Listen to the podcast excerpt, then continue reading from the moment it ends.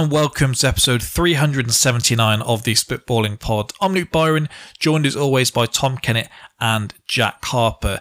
Plenty to get into this week, despite there being no upsets on the field. Haaland returned to goal scoring form as he netted two to put down Everton. Liverpool got the job done against Burnley. There was a party in Tottenham after Brennan Johnson's late goal secured a win against De Zerbi's Brighton. Nottingham Forest had another Saturday night thriller as they lost 3 2 to Newcastle. Arsenal cashed in their XG on David Moyes' head as Declan Rice showed West Ham what they're missing. Scott McSaw smashed in a late header to close the gap on Aston Villa, and it took overtime for Patrick Mahomes, Taylor Swift, and the rest of the Chiefs to swat away the San Francisco 49ers. TK, Jack, how are we doing today? Brilliant. That was smoothly done, professional. I don't know how you do all those in one take. Enthusiastic, I'm sure you'll agree. Fired Yeah. up. Yeah, yeah, that was almost rehearsed. That. Well, you've both come in giving me a strange look for having match of the day 2 on, which I thought was a weird way. It's because I've now watched it with you twice, so I don't know how many times you've watched it privately. when Arsenal start putting the ball in the back of the net, Yeah, clearly. you got to make the most of it. Rich man Stoke, some would say. Life's come full circle. There we go. Um, we'll get things started the same way we always get things started. Nothing out of the ordinary for me this weekend. I do hate to disappoint anyone tuning in, especially for that. But I did kick things off on Friday with maybe the most aesthetically pleasing pizza that Papa John's have ever sent me. Um, I feel like I need to show you just while I go through this, but the blistered cheese, the Rooney coverage, a nice crisp crust. If I'm going to be critical, they could have cut it better. It was a bit of a chore separating the slices, but that slight delay on the gratification might have just made it all the more sweeter in the long You run. You earned it. Exactly. Cheese coverage on the tots was strong. Good cook on them. Clean the paper. Job well done there. Now, something I will say. Obviously, I follow the Papa on TikTok. Um, I saw them repost an American girl who'd been sent a care package from them with t-shirts and other merch with a message saying that they appreciate her support. Hang on. Now, I don't want to blow my own trumpet, but there is maybe no bigger supporter of the Papa than me. I refuse to believe. I don't know what she's done for them. No. I refuse to believe she's done more than you. She didn't have a big following either, so it wasn't like they were trying to promote themselves through her. I Have you did- seen- have you seen the girl? that. Yeah. There weren't. There wasn't some exec that took a fancy to her and sent that in the post either. Okay.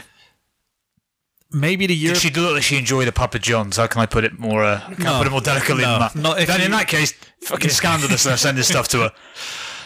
maybe the European PJ outlet aren't as committed to the marketing, but someone needs to get in touch ASAP. And I'm not saying this lightheartedly. I mean seriously. If you want to keep my business here, you're taking the piss. They know you're coming back. They know that's an empty threat. They, Yeah, they've that- listened to that We don't have to worry about this guy. That is very fair. But if I can just just well, this doesn't mean much to anyone else, but That does look. That I, does I look love great. the camera angles that you do now. You get proper art, artisan with it. that was a panoramic on a pizza. that, that unbelievable. Um, You need to superimpose yourself into the pepperoni slices. I then sat up like Leo in Once Upon a Time in Hollywood. The boys, Papa John's, are shouted out on the new Kanye album. Are they? They are. He's not going to say the lyric. I'm gonna, I bet he's not going to. Essentially, Kanye doesn't want to walk in and find that there's been another man on his woman's sofa eating Papa John's, which is completely fair. That is absolutely Um, the ultimate insult in a way. Saturday, I returned to Brockwalk Kebab. Um, I nearly got reeled in to a takeaway that I'd been missing, who I won't name, but another establishment has been set up a few roads away with the same name but a different menu. Now, this is the takeaway that I famously messaged in the heat of lockdown to say, what the hell is going on? You're not delivering to me anymore. Identical name, slightly different menu, but it's it's a different restaurant. oh, blimey. And I was, I thought my lucky day when I saw they were going to be delivering to me. Thought, this doesn't quite seem right. And then looked a bit closer, and I don't know what the hell's been going on, but I could have been poisoned or something. It was like there was a honey trap being laid out for me. He's been catfished by Justy. How does it happen? they didn't get me this time. Um, so I went to uh, the Wart.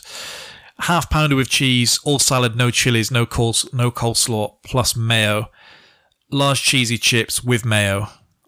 And then I had a fiver cash left. I looked at the menu and I thought, look, the nuggets, I do like them despite not eating them last time we went through that. What can I get on the menu for a fiver? And I saw some chicken strips and I thought, okay, in places like this, usually you can get some good strips. Now, the confusion on their faces when I ordered strips was a bad start. That's a red flag early I on. thought they're like, who the fuck's ordering these I strips? these ordered in 20 years. Yeah. Blowing Um, the dust off them. I learned something about myself. Shouting out the that back. Strips. I was conf- I wasn't sure he'd put the cheese on my chips. I didn't see him do it. And the guy gave me such a look that said, don't even ask. I so, dare you. Go on. so I didn't. I waited till I got home, about to and the whole to- way back, I was like, "Has he me the cheese?" At least I'll have something to complain about on Monday, maybe if a he's, tense walk back. if he's not done it. What are you got to do? We are talking is it last week about the queues behind you whilst you're waiting to order. What you got to do is when they hand it to you, I was the only one in there this time it, as well. Unwrap it and then go through it in front of them. No, Now I feel like that's a brave man that does that. You can't go back in. no, I feel like you're maybe going to some more like Hokoko establishments. I'm not sure a Brockhead establishment. Um, you're getting away with that. The strips, I should say, were atrocious. I don't mean to disrespect Rockwell Kebab because look, they do me well in there. We go way back from my uh, co-op days, but I was borderline resentful. Not that I'd wasted my money, but that I'd distorted the aftertaste of such a great meal prior. Yeah.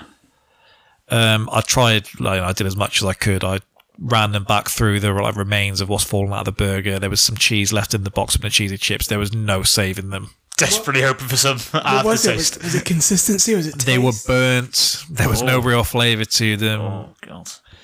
Yeah, return to the nuggets next time. We live and we learn. I think you had to try it. Yeah, You had to. exactly. Um, Super Bowl Sunday didn't eat until around five ish. Knew I had a big night with the Super Bowl, so um, I had a bit of a lie in. Not not very usual for me on a Sunday that, Oh, those. but slept around five ish after the UFC. Woke up around thirteen hundred hours.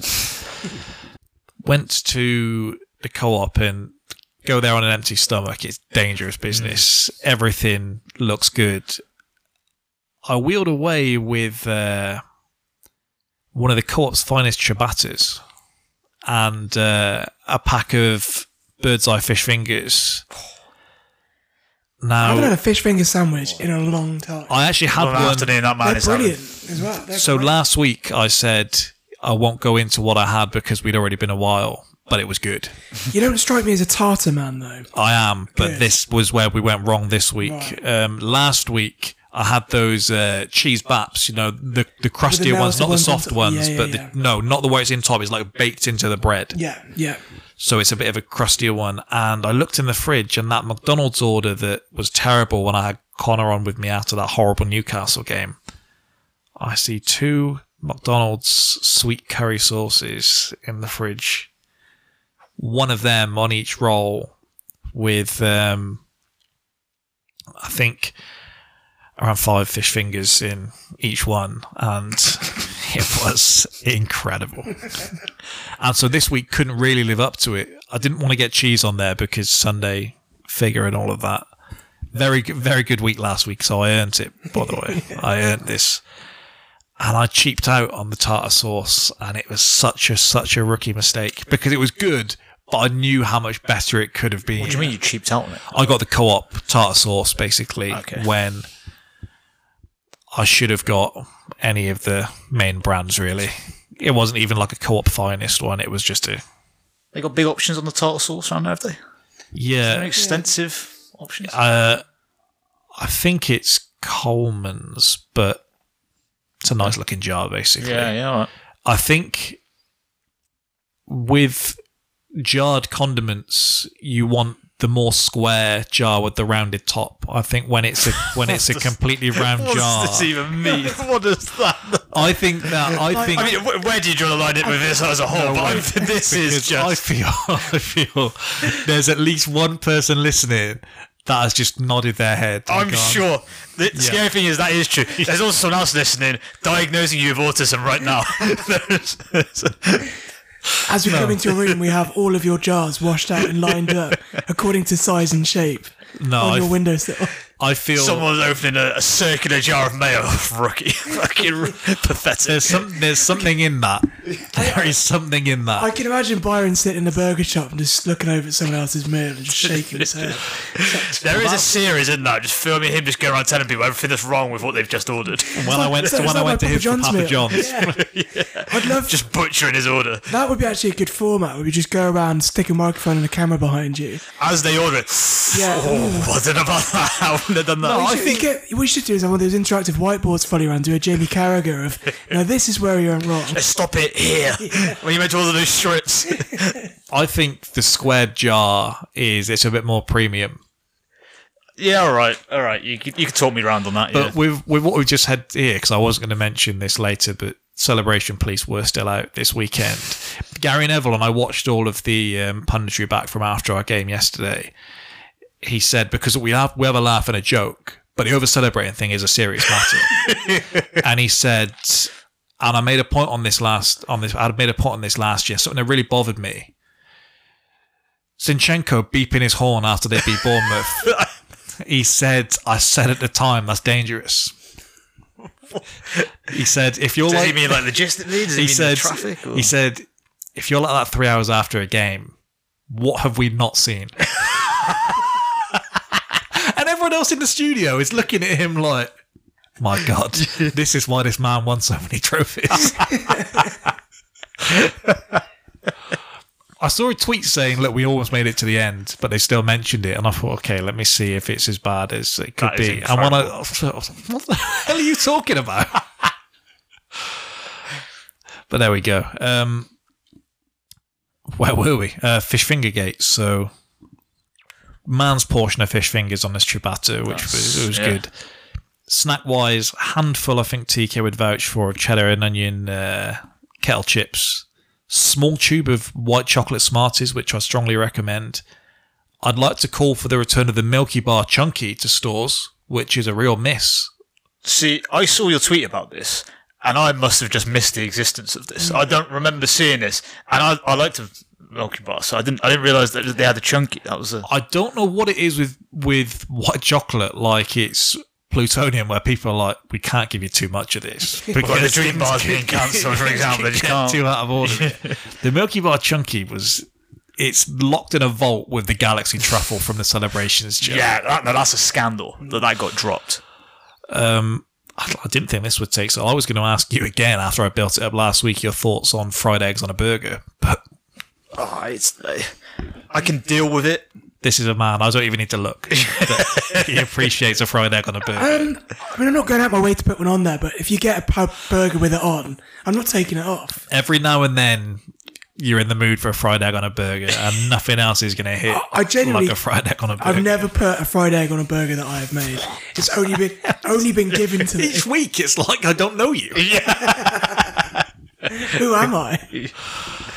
The moment you said he was a fried egg on a burger man, he wasn't going any other way. He's going to have to go. You know what? I'm going to have to spite this guy. Same order from JP's on Saturday morning as well. No custard donuts again. That's Since I call them custard hot dogs, they just, they've just refused. Now, they're going for a rebrand. it's it's considerably more depressing, so I won't go through it. But I do just want on the record that my version of high performance podcast is people don't see the grind I go through Monday to Friday to get to this point where you can have a Papa John's, a Brockwalk kebab, and a fish finger ciabatta. They just see the good parts at the weekend, don't they? They don't see the grind. They don't see the, they don't see the double soup. They don't see the ham salad. Maybe boiled egg with a salad Oh, with, a, with a little bit of honey mustard dressing, but not too much. They don't see the vegetable chili soup. I've got a feeling people might might not see the end of the podcast if we've rattled off every you know all those hardships you're going through. It's, it's not as fun, is it? Yes. I'm just saying They're going to a deep emotional place if they have to listen to that. you have to make sacrifices in life. Is that what you want people to take away from this? And if you make sacrifices, you can earn a Jane's Pantry on the weekend. yeah, and then even then, sometimes you might get to your Papa John's and they might not cut the slices properly. Sometimes you work for things and it's about the journey, not the destination. now, TK, I'm assuming you ventured far and wide to a chippy this week because if you didn't, then there's hell to pay. Um, I far and wide as it would be, is the closest one to me, but it's also It better not be have been Queens. no, it's Okay, not. okay. It is um, London Road. I think it's Supper Bar. I think that is actually the name. A little, uh, be honest, a little rough. um, Supper bar does connote certain kind of mental images of it. Yeah, yeah. Um, look, it was fine. It was fine, and uh, as I said, the type of establishment it was, uh, really nice people, With- with great food, nothing bad to say. Really, really nice. Yeah, with that look on your face, that definitely doesn't seem coerced. Yeah, I I've was saying this under duress. I've seen that on Just Eat before, and it was like I felt people looking through the screen. Like, the mad thing is, I saw it on there it's described as local legends. I was like, hmm, that's uh, a lot of people obviously been like, right, you get putting some good reviews on this. it's like when you um, watch Kitchen Nightmares, and the guy goes, and the mental thing is, they've deleted a load of good reviews.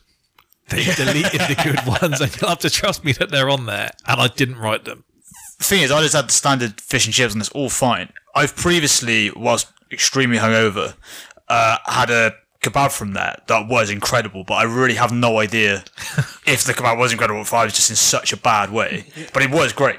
Do you think it would be beneficial if we are trying to I feel like I'm find selling out? CBD. No, no, it's really, it was great. Trust me. if we are trying to find the best chippy, do you think that we need like a questionnaire to ask you each week so we can then Yeah, properly need to- compare? need So to it's standardise the, the crispness of the battered sausage, the size of the fish, the curry sauce consistency. The tricky thing here being, if I don't go to the gym on the weekend, I'm going to be even more, obviously, a chancer than I already am. Well, the thing is, me and Jack are doing our bit. For what it's worth, in town the other day as well, I also, I was going past Jane's Pantry, I thought, you know what? I go in there. They had almost nothing on. I was like, this is disgraceful. I just walked straight back out. I was like, there's nothing on offer here. I'm not having a cheese and onion slice. I'm not doing that. No, don't do it to yourself. But it's, See, whenever you're in town, you've got to go and get one of those pulled pork baps from the. I have to King drag Court myself Fire. away from that van 'cause, yeah, it's a dangerous. Can we send you around testing pulled pork in different places? Is there is there a market in this for Jack? Um, we just need to get him here, basically. Yeah, we need like a geo map of all pulled pork establishments in Gloucester. I can't imagine there being many. Your thing is you just go to different chain hotels and test whether it's whether it's a personally made Chica- pizza. Chicago town or not, basically, yeah. That is a really short questionnaire, so they yes or no, or an A. You've got some kind of um, like measuring stencil that you put around the outside of the pizza. No, you can see it by eye. I don't need that. Trust me, I know.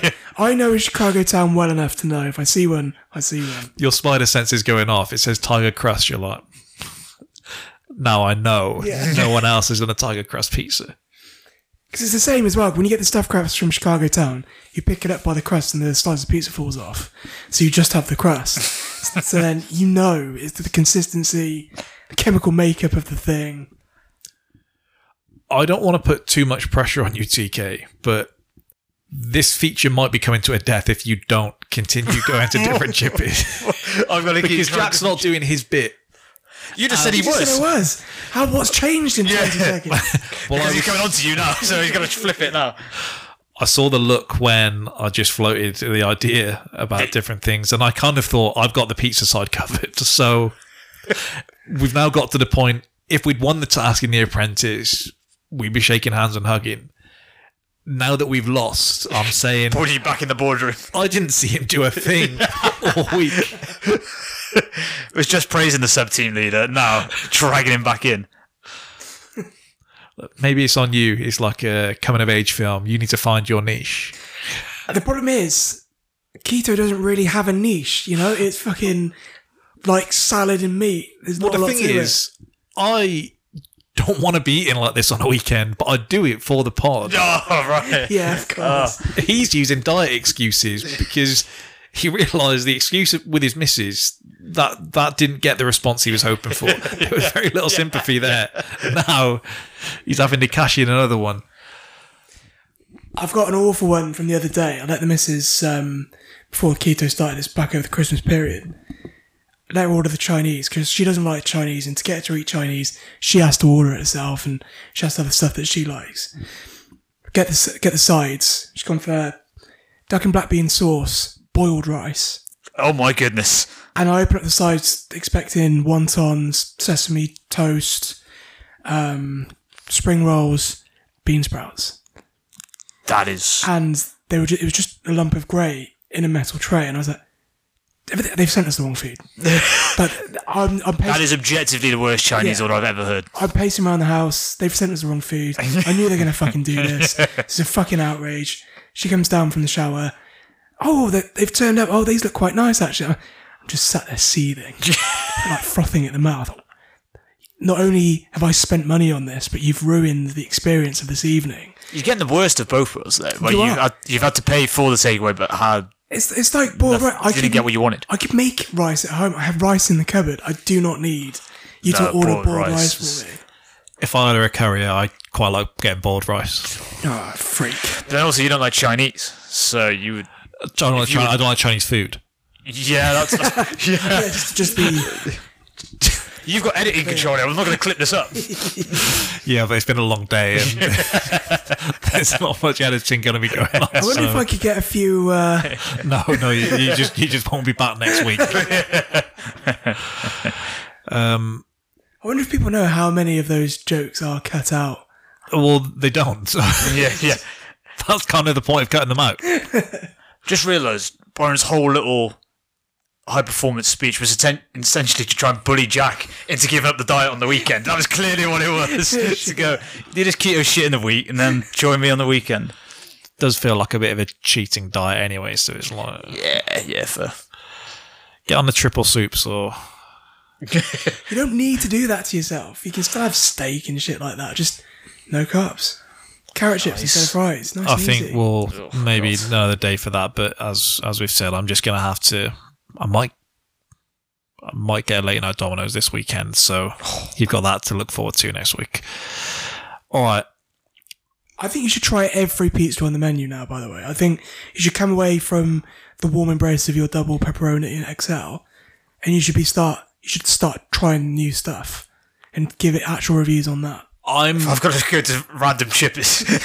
I've got two perfectly good ones near me. I, I can't keep listening to how good the double XL double pepperoni is. I could. No, that's- I could listen to that. It was it was good four weeks ago. no, that's a I'm sure it's still good now. but I might make a return to Roadrunner sometime soon and oh see Oh my if I can do the mega meal single handedly. You know what? I'd actually get in on that. I would join you. I'd break keto to go to Roadrunners again. The big square pizzas are as big as Well, your I want to see if I can do that on my own because I said I've been watching these videos and convinced myself that You can stick a I've got GoPro this in the the corner of the room. That really is a reunion, you and Roadrunners. Oof. Well, the last time I did it, I realised how much I liked it that I knew I was going to get chest pains, and it was like it was part of the charm. Like you know they're good when there's pools of grease on the top of the pizza when it turns up and it's square. Anyway, just just go straight. There's no, I don't have a transition in the locker. No, no. Where do you go from there? Now it's difficult to say that Man City missed Haaland when he was out injured, but he is definitely a game changer when he's fit, as we did see on Saturday afternoon. Ten wins in a row now for Pep's side, and after a tough slog against the deepest of blocks, Haaland banged one in from a corner and then shrugged off Branthwaite for a second. Kick-off, Everton had conceded the joint fewest goals from open play this season, level with Liverpool and second place behind Arsenal. What they need to be able to do then is build on the foundations that they've set, which is tough to do when DCL in front, the disgrace of a performance that he put in on Saturday For you to say that, there were a couple of Hall of Shame performances this weekend, and he was right up there. It's weird. I wish someone on this podcast had given a warning about these English strikers that you were talking up as Ballon d'Or contenders. When you're in the pits, sometimes you can't start looking ahead to be getting the top. You're top acting like I was a hater. I wasn't. I was just Well, a truth because you were being a hater as well. We got turned into haters just because our glow didn't match yours. There's still a DCL still a player, okay. but Not this weekend. on this weekend in particular, Look, even Messi had his off days, right? none this part. This was. I gave it ten minutes where I thought maybe he's warming into the game, and then as I've said, pre, I'm in this weird spot where I I don't think we're going to win the league, and so I don't want City to win in case we can. But I also look and it's like, well, look, if we're not going to win it, then we can't let them win. it. So you might have to win. Um, Oh god, it's cowardly. God, it's pathetic. It is. It is for sure. But he was. The ball was bouncing off him. He was clunky. He wasn't bringing anyone else into the game. Couldn't hold the ball to save his life. No, and If he's supposed to do one thing, yeah. In contrast to the West Ham performance with Zouma, where Zouma basically made no pretense of the fact that he did not want the ball and he really wasn't fussed on his team keeping the ball. Everton were trying to build out with the ball. I thought they were finding some nice passes towards his feet. And it's never going to be floated softly into his path for him to take on the turn and all of this. He had to do a bit better than he was doing. He wasn't bringing anyone else in. It, was was, like just when, um, terrible. who was the kid who they started up front against us? I think they gave him his debut. Sims. Dob- yeah, Sims, yeah. Sims. Yeah, where you're just like, well, he's a kid, so he can't do this. They're trying to get him to hold the ball up, and he's just like drowning. It's like that, but this is a senior pro. Say it. He got a winner at Chelsea a week later. I bet his holder play was shit though. So it swings and roundabouts really. What are you gonna do? Small consolation. for me, yeah. That's exactly what I was thinking as I came away from that game. Is that his holder play was shocking. Though. Yeah, so he- he's a real winner That- here. That's the real quiz. yeah, Pep tried to rest KDB, Walker, Bernardo, but did have to draw for them eventually. Um, Poor guy. a Hall of Shame performance from Nunez as well. He was really bad. I don't think he completed a pass. I don't think he completed a tackle, a dribble. It was just one of them where the accounts that are usually neutral are tweeting out fail stats. There's a bit of a thing with him that they thought he had turned a corner as well. But who was it that he dunked on and he had a good game? But it's like, well, what, does- what does this really count? And then, yeah, true to form, he kind of reverted back in this game. And then he was getting a lot of praise because the ball was going down his side. I thought Doku was really wasteful in this game as well. I feel that he's kind of reverted. I feel that all of the fun that we saw at the start of his time at City, he's turned into another Pep kind of coach. Pep's got into him. Don't lose the ball. Don't be. f- Don't show your flair. Just he ruins wingers, but creates amazing machines. It's so you can't argue with it. But Well, they it's- bought they're not- Doku because they de-Grealished Grealish. and now they've done the same to him. No, I don't, I don't think he is because he. I don't think he's playing like efficient ball. He there just seems to be no real invention in what he's doing, and it is tough. This was a this was a deep. I was deep about to block. say, yeah, for that type of player. But it isn't just this week that uh, I've been I've been saying it with him. It just seems there's a lack of invention in his play that, that sometimes you need to do a bit more than get as close to the byline as possible and smash it across goal. Now, a lot of times that is going to work with Haaland in there, mm-hmm. but when there's that many people in the box, you need to do a bit more. There was no floating it sometimes and driving at others. There was no near post, far post. There was mm. no try and commit a man in the box and see if he'll take you out. It was just nothing really. It was like if he was playing FIFA. I guess- against the ball and triple tapping square. I guess he is young as well, where they've he's obviously come into the league. No one's had a plan for him. Now he's been there. They've seen what he can do. Now they have a plan for him, and that's how he kind of either overcomes that, learns from it, and that's how the good players get great. Right? It's they learn to overcome the plans that they have. I know that when you play different teams, it's going to be easier. So he can come on against United and look red hot hmm. because as deep as they are, they aren't a team that is used to playing in a deep block. They're kind of in this weird medium block that they haven't quite nailed. Hmm. Um, and so he's able to humiliate people and do all this stuff and get them fired up. Everton, this is their bread and butter. This is what they do. As we said, they're a very hard team to score against. But I, I don't know. I just expected a bit more from him, and he was far from the worst player there. It's just you've got Haaland kind of returning to fitness. You've got KDB and the others on the bench. We're looking at you now to do something, and I just wanted to see a bit more from him. Well, I didn't know if I wanted it, but I thought we should see a bit more from him. Pep was getting really pissed off with him. I, I do have to laugh sometimes at that because he's getting annoyed and he's obviously doing what he's been told. Was by he though? I guess is the yeah, that's that's it.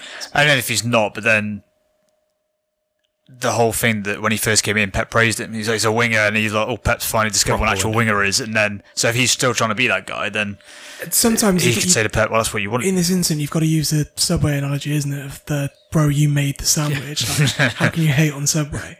It's kind of what's happened with Doku a little bit, I think. maybe the options made a difference that teams now until he does something and Nunes is a very talented player so he is going to crash it on someone but they did seem to be very content in saying give him the ball Yeah. like Yeah. if that's what you're going to do and so they can double up on him and all of these things I don't know he's he's a very ta- I'm not kind of throwing away any stocks on him it just I thought a game like this if we're looking at Saka, when we play Everton, is going to be asked, you know, you ought to do a bit more than just drop your shoulder and cross it. And we're going to be saying the same of whoever it is. I do think he's actually had some quieter games in this, though. On your point, because this isn't an isolated game. I do think in this game, he I didn't think he played overly well, and he still had a couple of occasions where he beats his man and does get a ball across, which ultimately doesn't amount to anything. But there's been other games where you thought this guy's been non-existent, and Pep's hooked him.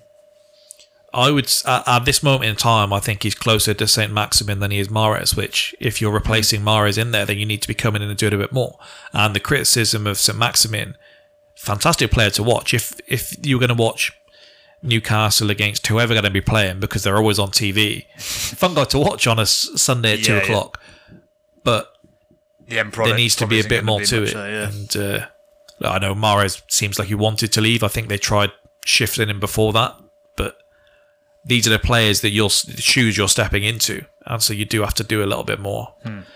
It just seems Grealish isn't really batching the door down behind him, so maybe it's going to be a bit different. But with all these players back, you're going to be competing with Foden in those kind of places. You're going to be competing with Bernardo Silva in those kind of places. Probably going to make him rise, and they're just going to have this demon that I don't know, if if he's coming on for 15 minutes, then Lord help us. They probably only need him to be okay in a few games as well. They can afford for him to be inconsistent. They only need you to a game here and there to come on and make the difference, and that's probably you've justified why they bought you. when you see the players they had on the bench here, and if we swap them over, and so Walker, were, if Walker is going to be him or it's going to be Akanji or it's going to be someone Stones on the bench, and then in the midfield, Nunes is on the bench. That's not a bad option for No, you. And no. if it's going to be Doku or Grealish or whatever, the main difference they have in competing with us or whoever it's going to be is our squads are slowly. You know, you get two players back and three go down hmm. because they're having to play all of these games. And City, they just have such a squad of like talented players. They can keep these people fresh. And if you look at the number of games that their, their players have played compared to everyone else's, that's the main difference. It may be that the level of play is pretty much the same from everyone. Or, sorry, the style of play doesn't change. It's the fitness levels and ultimately the availability. You look down the stretch last year when we've got players coming out.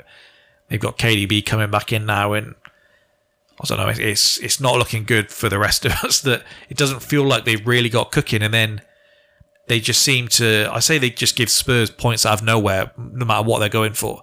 City, you just look and they just sneak these games in hand on. They just I don't know where they pick them up from, and then their players just seem to just come back and come back and come back and I think as well when you look at the styles of play that a lot of these teams with quite a lot of injuries play, it's kind of like hell for leather, a bit more kind of explosive.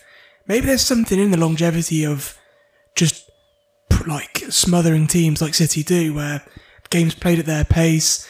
None, they oh, don't it's get easier on the legs, yeah, for sure. Yeah, yeah. they're not motoring around the pitch. They're not doing explosive sprints. It's all about smothering, get to the byline, cutting it back. There's no kind of playing it in through the back. So could there be something where Pep's perfected the art of we we say he's culled the creativity of wingers, or I say that, but could he have created the perfect system for longevity through a season? Which I mean, he's come in proved right in a sense. If you look at the last four seasons, Well, I think that's the main difference between us and Liverpool when I actually look at it. I think I would take more of our players and I would take Liverpool players. I, I imagine TK would do the same on, on his end of things. I think our style of play is more conducive. If we are using City as the blueprint, Liverpool aren't going to play City's style of football. Liverpool aren't trying to play City's style of football. We're kind of trying to play probably a more disciplined version of what City are trying to do. And hmm. look, maybe we're going to come on and be fresher, or it is just maybe City have just got the best manager and the best players, and maybe it is that simple. I don't know. Yeah, I mean the fact that you can have De Bruyne out and Haaland out for as long as they did, and still be in touch and distance. Haaland's still league top scorer. Yeah, it's just yeah, yeah, ridiculous. So no other team is going to cope with that. It's not happening. The first goal Haaland scores is a banger as the ball kind of pinballs around. The second one, he basically says to Branthwaite, "Get off me," and then puts it away. And you knew what was going to happen. There's far better defenders are going to be caught in a horrible situation with him. As soon as it opened up, you're like, oh no, this poor kid. Yeah, 'cause he's uh, got he's got the run on him, Made him look a child as well. and then bigger they are, harder they fall. That's a six foot five man. You're, you're Bullet in. crashing on the deck like that. It's interesting that Pickford shows him nice bit of the goal to slot it in. Go on, all the best, son. Big man strikers typically we associate being this big lanky guy that stands up top, back to goal. And we've seen some through the years. Drogba was actually shorter than I thought he was when I looked last night. Six two he was. But Haaland Big being as big as he is, as fast as he is, and can do all of this stuff, it's just well, we knew he was a freak of nature, obviously. But to be able to do all of this and bully a centre back like that, kind of, he just reminds you every so often what an incredible player he is. Hmm. Yeah, absolutely. because the whole thing's been previously does he impact their style of play? I think we've kind of got to a point now where we realise that's a bit of a cheap talking point. It's a different style of play for sure, but he's not making them worse. A guy that scores 50 a season is not making you worse. Hmm. This was one where it's one of their worst performances of the season in terms of how fluid they were.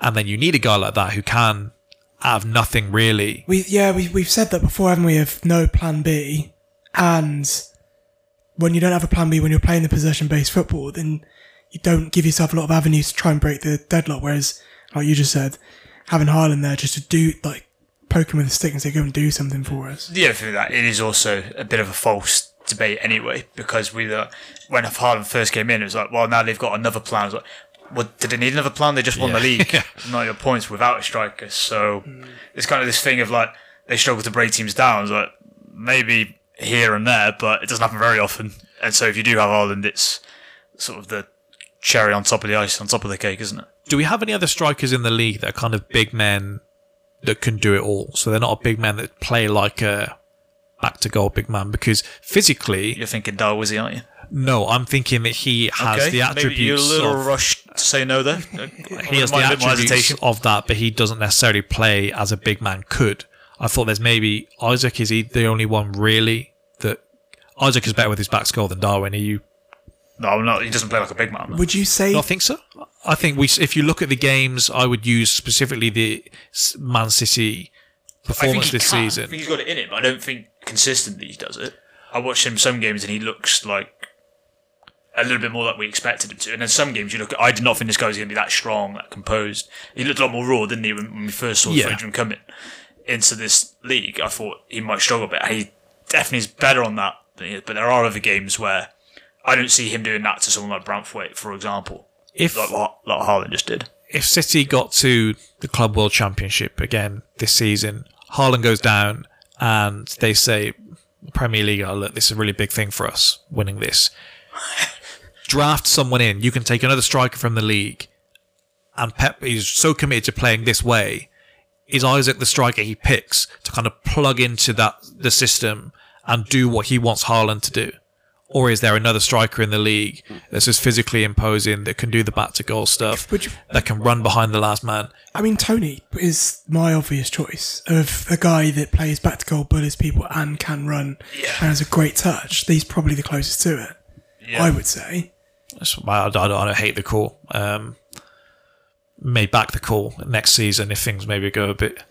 Yeah, the, the more I see of how Toney's come back, and the more I see of Osama, it's not.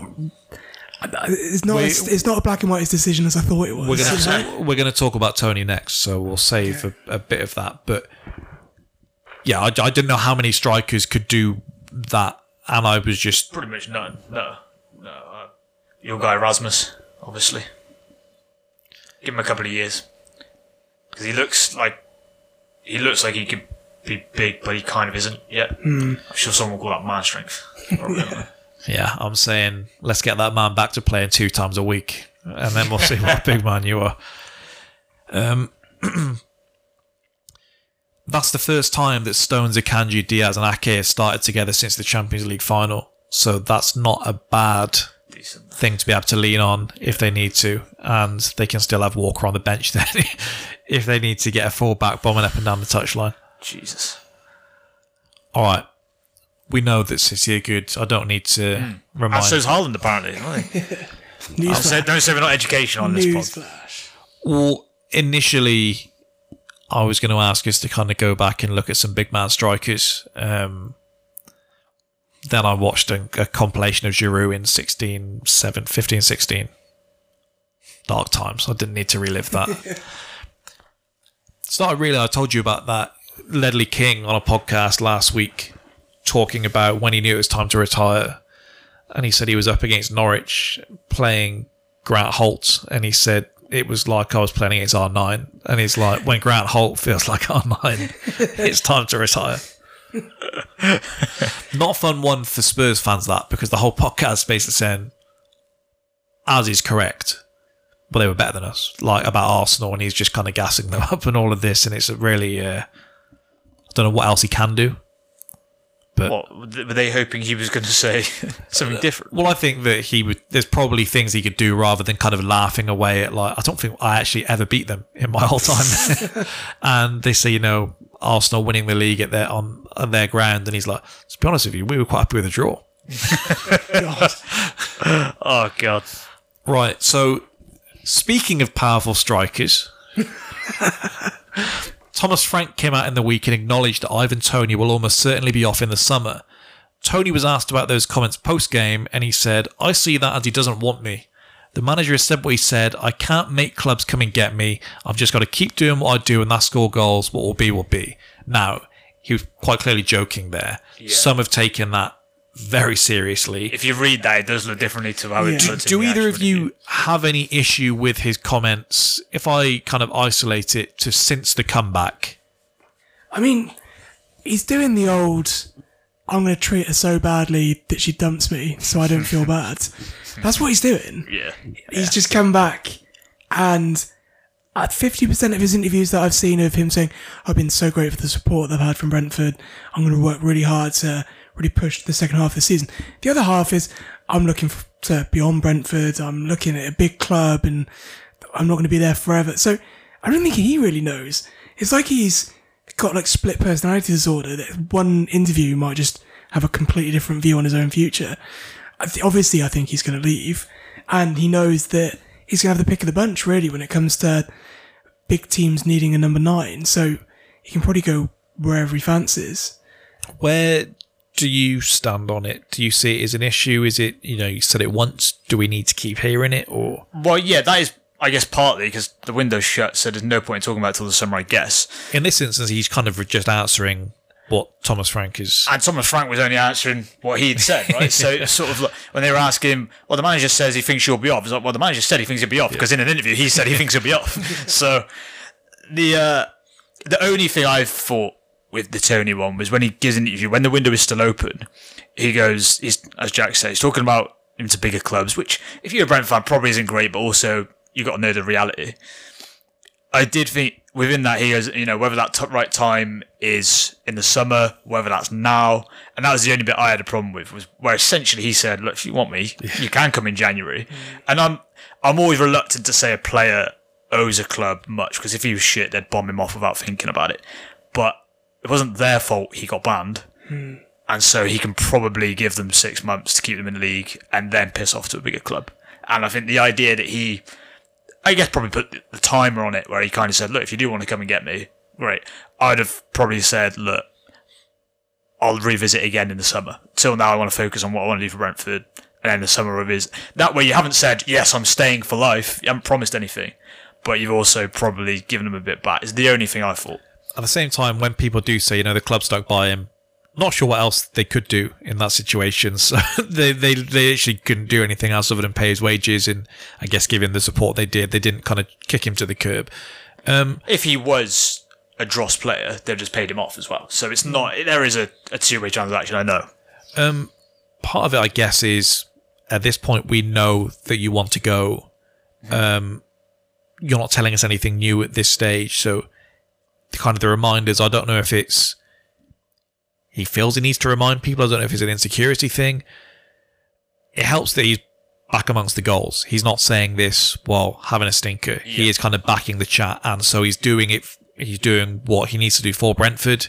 He's got Neal Maupay looking like a player again, and he is kind of saying, you know, if you want to come and get me, come and get me. This feels like one. I don't know how many of these clubs are interested in him. Like, I don't know if the Arsenal interest is real at all, or if it's just one that has been completely manufactured by papers. And we've seen this before. We've had it with players. Um, the stories have been going and going and going. Tielemans to Arsenal. Yeah, yeah. The People that are kind of close journalists to Arsenal say this was never a thing. on, no. I don't know why this was made such a thing of it. That uh, this could maybe be one of them. Maybe he's worried about the the price going up. He wants to kind of make sure if it's that wide open that he wants to leave. If you were a buying club, is this off-putting at all? No, no, I wouldn't say so. I think player wants to leave smaller club for bigger club is pretty obvious. The fact that he's just been, I don't really have a huge amount of problem with the transparency of that. The fact that he wants to at some point, it was, yeah, as I said, it was more the come and get me now plea. If there was any of it to that, that was probably the weird thing. So when when we It's almost say like he doesn't have to say this stuff. No. Like the juniors are asking him, it's like, well, who wouldn't want to leave Brentford for Chelsea or Arsenal or whatever? Like, almost that's- every player's going to do that. that's the only thing because um, you've said that there. You're not the first person to say it. That you know Brentford have to understand. Obviously, we want to do that. Now, the only thing that we really feel of that is when one of our players is linked to Barcelona Yeah, or yeah. Real Madrid, which we all get. Do we feel like that? And we've all had it in kind of maybe different situations for each of us, where when someone was telling me, we have to understand, Fabregas would obviously want to go back to Barcelona. Mm. You could not convince me of that. That if Fabregas came out and did these interviews, and he did, that there was anything respectful about it, and I had to understand it. Yeah, yeah. Liverpool fans, I, I can't remember your specific feelings, but Coutinho, that wasn't as smooth an exit as perhaps some of us remember it as. In No, no, no. that, you know, Liverpool got their money. Everyone was happy at the end of it. it worked out well for us, but ultimately we didn't want to sell him. either. No. like we were bullied into selling him. We didn't want to do it. Now, if if you get bullied with 140 million, then that's Yeah. we got we got bullied and if you 30. get good players in and he shits the bed, it's the winner winner that pretty Yeah. much never happens. or they can go and smash it at the next club and then go to Chelsea. So it doesn't always get the happily ever after. Um, Jack, I guess with um, Eden Hazard, I can't remember the exact kind of the the press and things beforehand. I can't imagine you would have understood it to be that plain and simple if someone said to you, "Come on, it's for Real Madrid." I think it's different with Hazard, mainly because his idol was Zidane, who's going to go and play at Real Madrid. He was very transparent f- that he wanted to play for Real Madrid. So you didn't take it as a slight. No, uh, he just won us the Europa League by himself, pretty much, against Arsenal, and then just said, "Yeah, this is my last game." And we were just, you know what? Fair enough.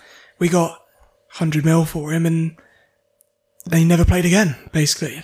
Look, So, maybe if yeah, I maybe if we'd got more money, maybe I'd have felt different. Yeah, you essentially need lots of money and then to be shit. Yeah, is the idea. that, that's that's it. It's like if they break up with you, they've got to get with someone uglier afterwards, right? That's, yeah, yeah, yeah. They the can't way- do better. No, Oh, oh, oh. exactly. Yeah, exactly that. I guess that's fair. Alexis Sanchez feels very different to me than Robin van Persie. Well, put, Exactly. well, yeah, yeah. Put it, put it this way. That's almost the entire thing that kind of sort of like how you remember. So a good this- parallel for me is Courtois and Hazard. Both went to the same club, both from the same country, both left for pretty similar reasons. Both were absolutely fantastic for our club. One is absolutely hated and still booed to this day, and one isn't. Mainly because the way he the exited of not signing a new deal, leaving us high and dry, and spent 80 million on Kepa in a panic.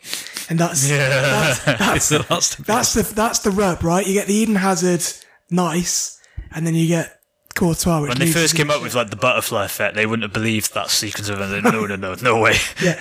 So David De Gea, so a fax machine not working at Man United meant that they bought Courtois, which then meant we bought Is it Kepa. Kepa early for a blank? It's It's like- 80 million. if if there was an interview tomorrow, and no matter which player I compare here, someone's going to take an issue. But say Ødegaard said, "You know what? I do have some unfinished business at Real Madrid, and Real Madrid are a massive club. Arsenal are big, obviously, but Real Madrid, Real Madrid."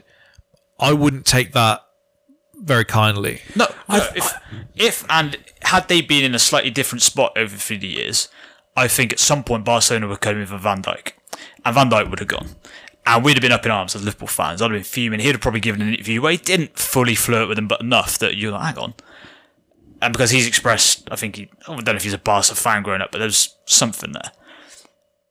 I wouldn't have been going, well, do you know what? He kicked up a bit of a stink at Southampton to come to us, so it's evens, isn't it? Of course you wouldn't. You'd be pissed off because it's Yeah, happening yeah. to you. It's different when the gun's turned on you. It's just, maybe it's hypocritical, but that is the the, rest way of it everyone feels. now we're addressing with hindsight is what I'm saying. So you know the Coutinho one went badly. So I'm trying to remember at the time. For example, then, the Torres one, I was fucking distraught. Okay. When he went to Chelsea. Now, I think there's a slightly different thing there in that. I don't Was think he many- flirting beforehand? Well, so there was a thing of Chelsea came in for him. You thought, well, maybe he won't. Get, and within a couple of days, he's handed in a transfer request, and so he's gone. I'm going. So you are like, oh, you- and obviously you are constantly going. Well, Liverpool's a bigger club than Chelsea, even if they're better than us, we're still, you know, a bigger club, whatever. And then you're oh, I guess that doesn't mean a lot. He's gone. I'm not staying here, and the, this club's an absolute mess. Hmm. I'm going to go and try and win something there. But again, then that perception of that changes because he was shit you kind of end up almost feeling sorry for him. By Yeah. the time, that was as distraught as I've been about a player leaving. Yeah, for sure. I think there's an etiquette as well. Once you're at what you would class as a big club, there is an etiquette of, right, stay in your lane now. I guess when you're Toney and you're at Brentford and you feel that the wrath of the Brentford fans is very different to the wrath of the entire Liverpool Mm. Yeah, or yeah. Arsenal fan base, think you can get away with a little bit more.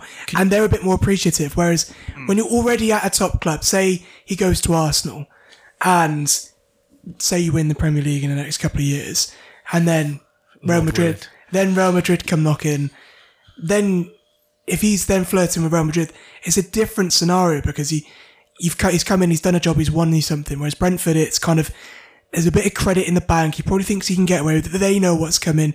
He knows what's coming. No one's had the wall pulled over their eyes. Whereas at a top club, when you think, oh, why would you want to leave? You are winning stuff. You're winning trophies with us in the best, one of the best teams in England. Then is a much different dynamic to the situation. I feel. The Alexis one, it was like, okay, he's going to City. Well, I can kind of, and then City pulled out, and it was like, okay, then that should be all right. Then it's like, what do you mean you're going to United? I just tried imagining when I was thinking of this today, how a Brentford fan would feel hearing us say, obviously, you just need to accept it, kind of, and No, I they just don't pissed- think they should be there's ever going to be a, because ultimately it's not the first issue with him. But when I said about clubs being put off, so was the thing wasn't there that Caicedo was getting a, a bit too chopsy, and then Mudryk we saw do it with Arsenal, and then we saw do it with Chelsea. I don't know if it's puts it off or all our clubs are arrogant enough to go no because it's quite they really want to play for Chelsea or they really want to play for Arsenal. Yeah, yeah, yeah. yeah, yeah. They aren't going to do this for someone else. And then they probably got an agent telling you, no, no, he really wants to play for you. So that just sort of uh, massages your ego a little bit as a club. That's the, the difference between Liverpool, Arsenal, Chelsea, whatever. Well, call it delusional or not, believe they're on the same sort of plane as a Madrid or Barca. And that's probably still, even now, the pinnacle, if we're honest. But in our mind, if you're up near the top of the Premier League or in the later stages of the Champions League, you go, we're all basically swimming in the same pond here.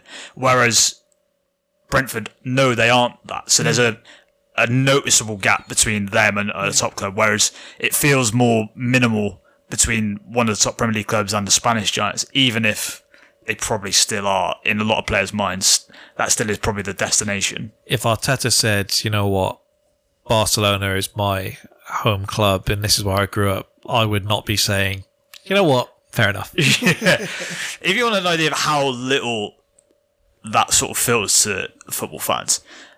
Like fans of lower league clubs have like no understanding of why a player would want to leave, and they're like, "Well, this is literally a career move. Like here, like this is is probably a life changing sum of money if you go from like a League Two club to a Championship club. That probably is like a life changing sum of money at that point." And they go, "Well, what are you going to leave us?" Because he doesn't give a fuck about Cheltenham Town or whatever. Because he didn't grow up supporting them, believe it or not, and he thinks I'm going to go from maybe like fifteen hundred quid a week to about fucking eight grand a week. Declan Rice was being called a snake yesterday, leaving after winning a European trophy and his club getting 105 million pounds. Yeah, like if that's not an amicable split, you're probably not going to get one. All right. Because- Um, another goal at the weekend then for Toney. He's now leveled Gabriel Jesus for the season. If you want to know where maybe some issues are It's the there, box office. um, that doesn't know. As we've said with All Ame, of the goals on that one. if anything, missing sometimes. This is why Haaland isn't as box office as Gabriel Jesus because he scores too You many. don't have the jeopardy. Exactly. Um, back in with an England shout now. We're saying is he now is he top of the tree for the second striker in the England I've, squad? I've always felt he's the next guy after Kane. Personally, if we're all, if they're all all things being equal. it was us thinking it was Kane, Watkins, DCL for you. Well, you know they just aren't even in the squad. So I just have Kane, a banned Ivan Toney at the time of this discussion, and then no one else. Sorry. Just a cardboard cut of a Toney instead of Watkins. Jack is actually banging the drum for Anthony Gordon being brought as a second striker. Let's talk about Liverpool 3, Burnley 1. Now, I don't think any of us were in doubt as to what the final result would be here, TK, and don't ask me that same question about this weekend because there is some doubt with me. That is ridiculous. Was there anything specific that you noticed or picked up from this game that we won't have seen from watching highlights or, you know, anything else? I mean, how bad Burnley are is they just. For example, you are set piece FC. They can't defend set pieces for their life. I do not doubt they won't do anything on that this week.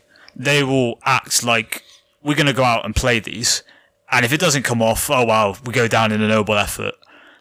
You, it's. Companies. I would be it? stunned if you don't score from a set piece against them. Let's hope. Just don't say that too many times because Yeah. Well, I. And then even when they obviously pull it back level with us, if that had been genuinely any other club in the league, including you know Sheffield United, and I'm stretching it a bit there, but a team that I would go, you know what, they could be organised and hard to break down. We might get frustrated. Crowd gets a bit annoyed. It's a three o'clock on a Saturday, so it's not exactly the usual uh, sort of under the lights. You can get a bit of atmosphere going. There's not a lot going here. Then we could come unstuck. I never for a second thought that was going to happen in this game. I didn't for a second doubt that we were going to win this. And I say that with all the pessimism of a fan who you normally think, as you've just said about Arsenal going to this Burnley game, that, well, there's a bit of doubt in there. I didn't, I didn't doubt it because I thought we won't stop scoring. It's ultimately, if they score again, we'll, we will st- still score on them. I don't think they'll keep us out. My favourite thing with Trafford is um, how shocked he looks every time they concede from a set piece. He's That'd be a great. can't believe it. Could have had a nice little battle between him looking shocked at that and Nunes looking shocked every time he misses a one on one. Um, Quansah started in Konaté's place. Trent comes off at half time. Your attacking options are pretty stacked.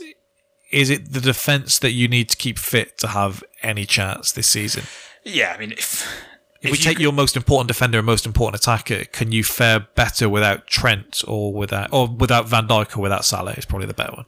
yeah, we can cope better without Salah, can't we? We've got more attacking options. Um, again, we've never shown an ability to really deal without Van Dijk, so Yeah. it just hasn't really happened. The I do think the tr- thing with Trent is a bit concerning. The fact that they're just saying he's got a bit of trouble with his knee. I'm always a little bit cautious about that. Knees. Starts off with a little, oh yeah, he's feeling it, and then That's what next Reece thing you know, James's a few months down the line, uh, I'm waiting. and for he Saliba. obviously creative, creatively is a pretty big deal He's a for us. So monster, if he's yeah. not there, we we will run into problems eventually.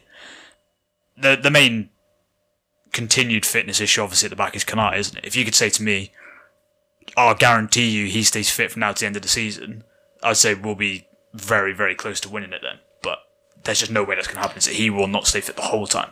Quansah has been a really good stand-in, but he's not the same yeah, obviously because he's only a young player. Slightly weird thing with him is as well. He's doesn't look out of place at all in almost every game I've seen. Mistake here and there, but nothing really to write home about. Doesn't look that quick. Which is if you look at a lot of obviously young defenders that come through now, often tend to be that they're quite quick. Is that that you're trouble. seeing Konaté in his place, or just objectively he's probably a bit unfair that he is up against that as your competition, but he is. Yeah, a couple of times thought, mm, he's not quite. But then I've said about a lot of young defenders come through that are rapid. I'm always a little bit concerned about them because you don't really have to learn the game because you don't have to learn about your position whatever because your pace will always get you out of trouble. That so it is interesting having it the other way around where this guy maybe because he knows he's not rapid, he's going to be able to learn it a bit better. Darwin, Diaz, and Jota all scored. Hmm. Who's the likeliest to drop out when Salah returns? Probably Darwin, strangely. He You reckon? He still probably would. Um, I don't think you can drop Jota at a minute. He looked very shocked that he scored that header, Darwin. And it, again, it's probably the hardest chance. and he's put that one in. It's ridiculous. I think that's it, isn't it? When you you bet as a Liverpool manager, fan, player that you're going to get X amount of shots on goal per game. Now, it all comes down to who do you want taking that shot, and it, it- that's probably what it all boils down to. As much as he may go in, put a lot of work into creating those shots, but who do you want it falling to? And you're probably putting him. That's the thing. Liverpool. What? You're probably putting him below your defenders in a, in a lot. Of, when he Liverpool was lining up that penalty the other day, I was definitely would have had him below everyone else on the Yeah. team. I Don't think. remind me. Liverpool get like five less shots a game with Darwin off the pitch. Yeah, like he, I wouldn't drop him, but just on Klopp's previous, I think the suggestion would be that I don't think he's going to drop Jota right now. I think he likes Diaz off the off the left, and obviously Salah's Salah. So How seriously are you going to take the Europa League this season? Well, not you. How seriously is Klopp going to take the Europa League this season? I think he'll continue to do what he did in the group, where he is rotating enough. But there's we're not putting out teams that are you that's disrespectful to the competition here. Like you go, if that team gets beat, I could believe it, but it's also good enough to win this game, which often people overlook. Even like you know, like a team will put out not quite a second team, but a poorer team in like the FA Cup, and then they'll go out to a championship team or something. The manager will get hammered, and I guess partly rightly so, but also he's absolutely right to go. That team's still good enough to win that game. Hmm. Like, I remember Ange rotated for Spurs, didn't he? Was it the League Cup? Yeah. And Spurs, I think rightly were like, well, hang on, we probably got two trophies we can have a crack at it. Why don't we? And I think he should have. But he could also say, look, that team's still good enough to win this game. I kind of think we're going to have a lot of those in the Europa League, where it's, unless we get a really live opponent later later on in the competition, we're going to have teams out there that you go, okay, this is good enough to win the game, and if we do lose, we lose, and we focus on the rest of them. Much like us, your squad's not really deep enough that you can protect all of your main guys either. And there was also periods, say, Endo was getting starts in the Europa. Now you'd probably say he's going to be starting. Straight back in. He's starting in the first eleven now, so where he was he wasn't previously. So you go, well, he probably isn't anymore. Curtis Jones, if he is having minutes, you probably go, well, he's part of the start eleven now, so he's not. So it's going to be interesting. People are going to find where they're at in the squad. It might shock them a little bit. Probably going to get Gravenberg's probably going to get more minutes in the Europa League than he might have expected Yeah. to when he first came in, for example. And just finally, what were your thoughts on Klopp's celebrations post game? Because they looked a bit lively to me. As long as he's not tooting his car horn at someone, I'll be able to deal with it. Did what did you make I'll be worried if he does. Curtis Jones's comments in the week? Um, I thought it was fairly tongue in cheek and didn't mean anything by it, and I kind of I haven't seen much. I assume everyone's been pretty level headed and reasonable about it, and no one's ever reacted. Is that right? Do you think Curtis Jones has that in the locker? Did you see the interview? I, I've seen the clip. yeah, I, I thought He looked deadly serious to me. his, He uh, almost looked embarrassed while saying it. Yeah, well, I think that, that probably gives you a hint that he's probably not fully. So I don't. I don't think he's going home at night and going, "I can't believe they're copying us. I can't believe this."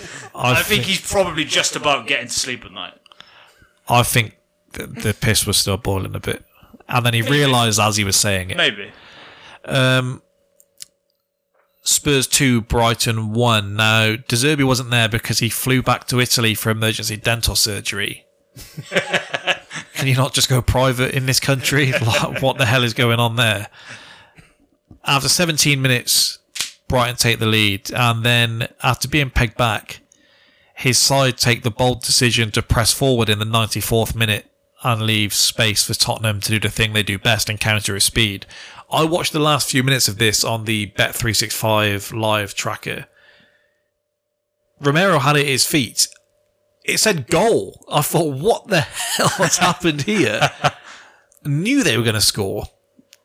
Didn't bet it, and look, suppose wouldn't have won if I did because everything else I touched this weekend was not good. We've had it a few times with Ange this season, and we excused it a few times last season uh, with Brighton. When do we take these kid gloves off with De Zerbi and mm. say that there's being brave and then there's being stupid? I think we're probably seeing. I think it started already. I think his stock isn't as high Should as he it be was. getting talked for the Liverpool job at this one win in their last ten away games, the most draws in the Premier League? That tells me their game management is poor, and it's not like they're even getting the results from being bold. Like yeah, yeah, I agree. You just it's just being nonsensical at that stage. Like I know they have had injuries, and they aren't Chelsea and they aren't Newcastle, so they don't quite count as much. but they were at, yeah, Pedro here. They were at about three starters from last season. But certain things, no matter who's on the pitch, what personnel's there, you realise you're away at Tottenham, and unless you're disrespecting Tottenham that much that you say a draw is a disaster here. Your centre backs push. Why is Dunk charging out like that in Yeah. the in the 94th minute? It's crazy. Spurs had to ride their luck again, but look, them and United just have a knack of dragging results out from points where they really shouldn't be able to. Would you call them mentality monsters? I'd call them very fortunate, yeah. but I, all you can I do. do think some of the stuff. So, for example, you you brought up Dunk there. There is times I do think also it, some individual responsibility in some of these games where if you're in the last few minutes, I don't care what philosophy, whatever your manager's got, you got to know where it Spurs. Let's take the draw and get out of here. But you are right as the wider point about De Zerbi. I do think, for example, if you were a club like Liverpool, someone else looking at him, you've got to see how the rest of this season goes because at, at the minute they are you'd pick to play against them not top of your list there's a few other dross teams that we're probably going to get to. But they they would be right up there because they, you know they're going to give up chances. I thought Spurs were going to pump them Same. in this game because I thought this is they're going to get tit for tat and it's going to be like 5-2 Spurs or something. They're going to give up a couple of goals as well but I just thought because I know what Brighton will do and other clubs do as well. And he's kind of you say about the injuries, but even when it's better for them, he rotates and rotates to a point where there's just chaos. Well, having a crunch time last season, my, my overriding feeling for them is that they play like a team that there's no stakes for. Like every There game is, it's it's just they're playing with house money and everything is a bonus. You're never going to get hammered because it's Brighton. Look like Brighton. You said about taking the because it goes off. Yeah, that's it. You're never going to get too much stick, and if you do win, you'll get praised. Their assistant is like a Cheshire cat in his interview with Match of the Day after talking about, you know, I lost my voice, but you know, I thought we played well. You just lost in stoppage time. what the hell are you talking about? Yeah, he should be. That was weird actually thinking about it. Unless you just Yeah, like the yeah. music they had at full time because there was a there was a party there. there was a party there. I can only assume there was a day trip with Bissouma's kids because I didn't see them on the pitch, but they were close. They were close. I hope you're not policing celebrations right now. I said there's um, to see you doing there's, there's there's like a limit we get to, and right up to the guard of honor we can. We I've- can rock with it. Doing it at three o'clock feels a bit different as well. I don't know.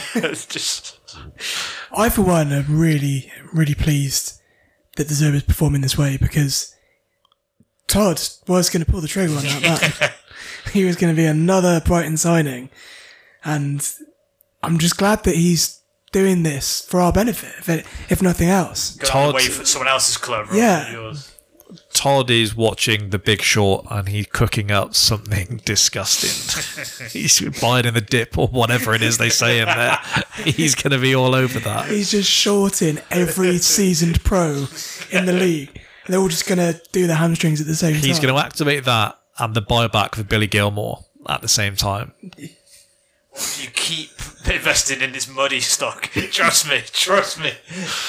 But I saw that Bayern Munich supposedly had a offer on loan, admittedly rejected for Mudryk. That what the fuck is Tuchel Yeah, but he's cooking? not Tuchel. That man.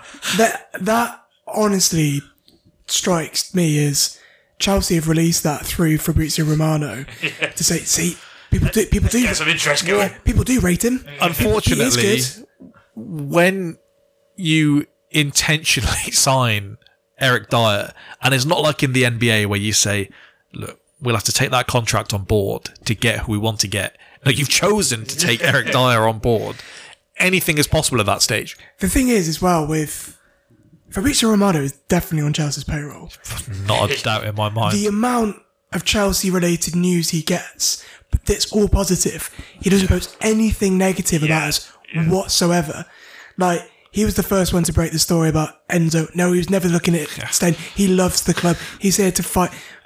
Uh, you his performances for the last year have been telling me something very different. yeah, it, So it looks like Philip Billing might be on his way to Newcastle, so there's a space opening up in the Bournemouth midfield. And I said he wouldn't get in there last week.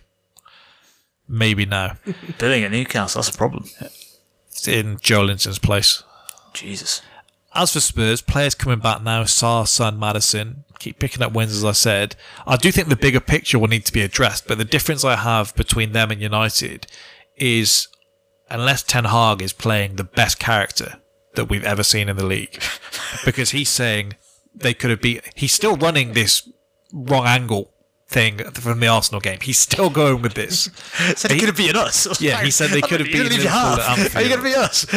I don't believe that Ange is seeing these and he's just taking the three points on board and he's not looking at any deeper than that. I believe he is seeing there are issues that need to be addressed. There are certain things that need to be changed. Yeah. And it's probably going to be there's still going to be a certain level of risk in his play. There's still probably not going to be the most solid team in the league and their underlying numbers are dreadful.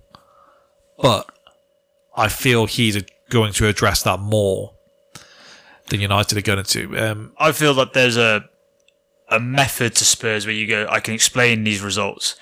I almost can't explain United's results. I almost can't explain like the Villa result from yesterday. It's Yeah. a weird game, yeah. but they ultimately you can only have so many weird games before you go. They're obviously doing something, and I'm sure Ten Hag would push that, but Yeah. I'm not sure it is the you know he's got the right question, but all his workings out. You know, I don't, I can't make out any of this. I can't work it out. I know he got the winner. Brennan Johnson is not a popular player with uh, Spurs fans. Is he not? No, All right. maybe it's the options they have in his place, but uh, he seems a bit. wa- Maybe it's his wastefulness. If you just look under their tweets when he's not starting and that, I think you said I hated on him as well. you did. I think So sounds right. from that as well, you score a last minute winner, celebrate. Yeah, I was, I was, I was, I was joking. Was it? Yeah, like No, he just jogged off. So I, so I think I was thinking, did he play for them? Yeah. I, I saw, and I don't know what specifically, that he was mocking something Brighton did to them in the game before Christmas. Wow. I don't know what it was, but I saw Spurs fans posting, you know, he doesn't forget and this kind of thing. Yeah, because obviously he was doing the dart celebrations. He obviously was offended for Maddison the other week. What, what a cuck! Well, let Maddison do that. You don't have to. You don't have to worry for him. What's it got to do with you? He's trying. He's He's trying to be cool. You're not that guy. he's holding. He's doing something before all the Spurs players get on top of him.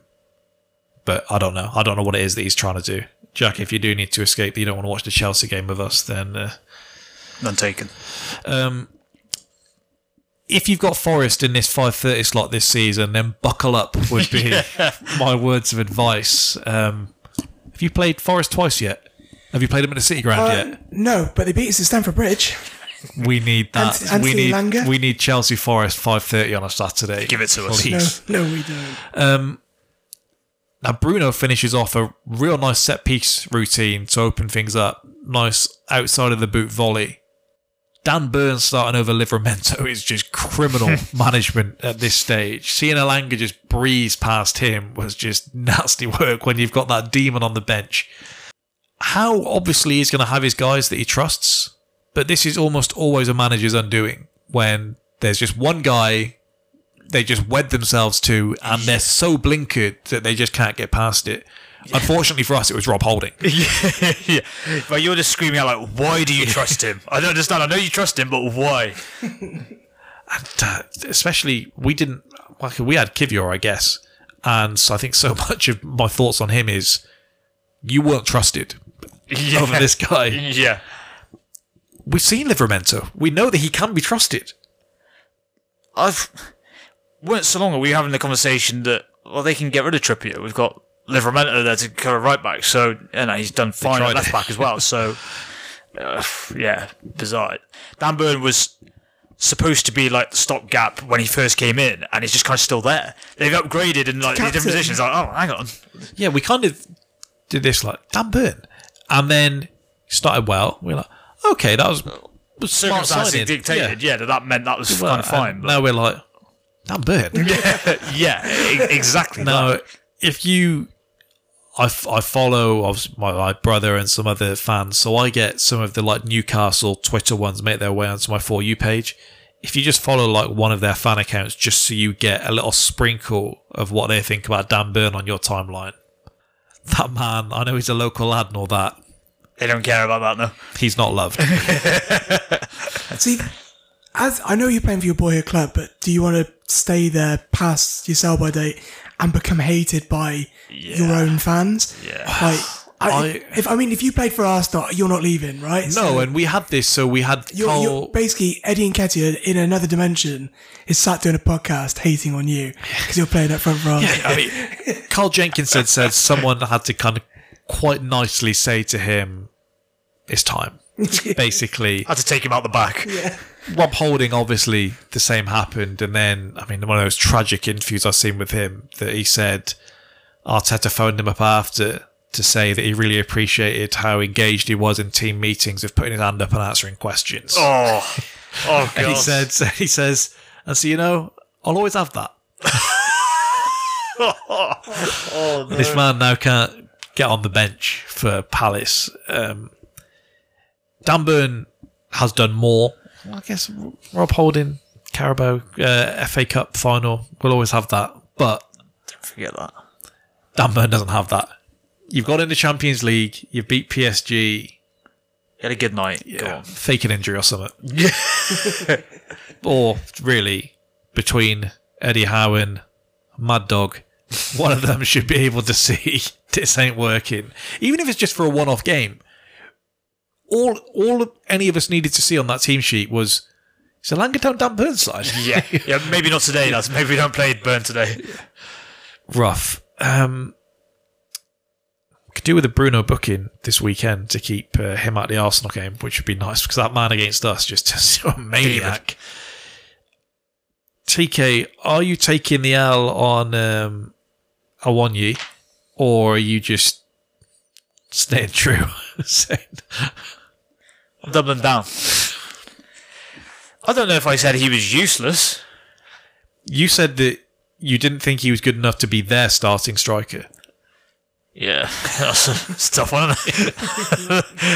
and then to be fair, we were at the first game of the season when he came on, and then immediately like, Well, he should have started that game for sure because I don't know what made them go. Do you know what we'll do against? Uh, it was been Sleeper and Ben White, wasn't it? Yeah. Do you know what? We'll put Brennan Johnson up there on his own. Yeah, yeah, that's a good idea. when it doesn't stick at all. he missed a good chance early doors as well, didn't he? Killed it over. yeah, yeah.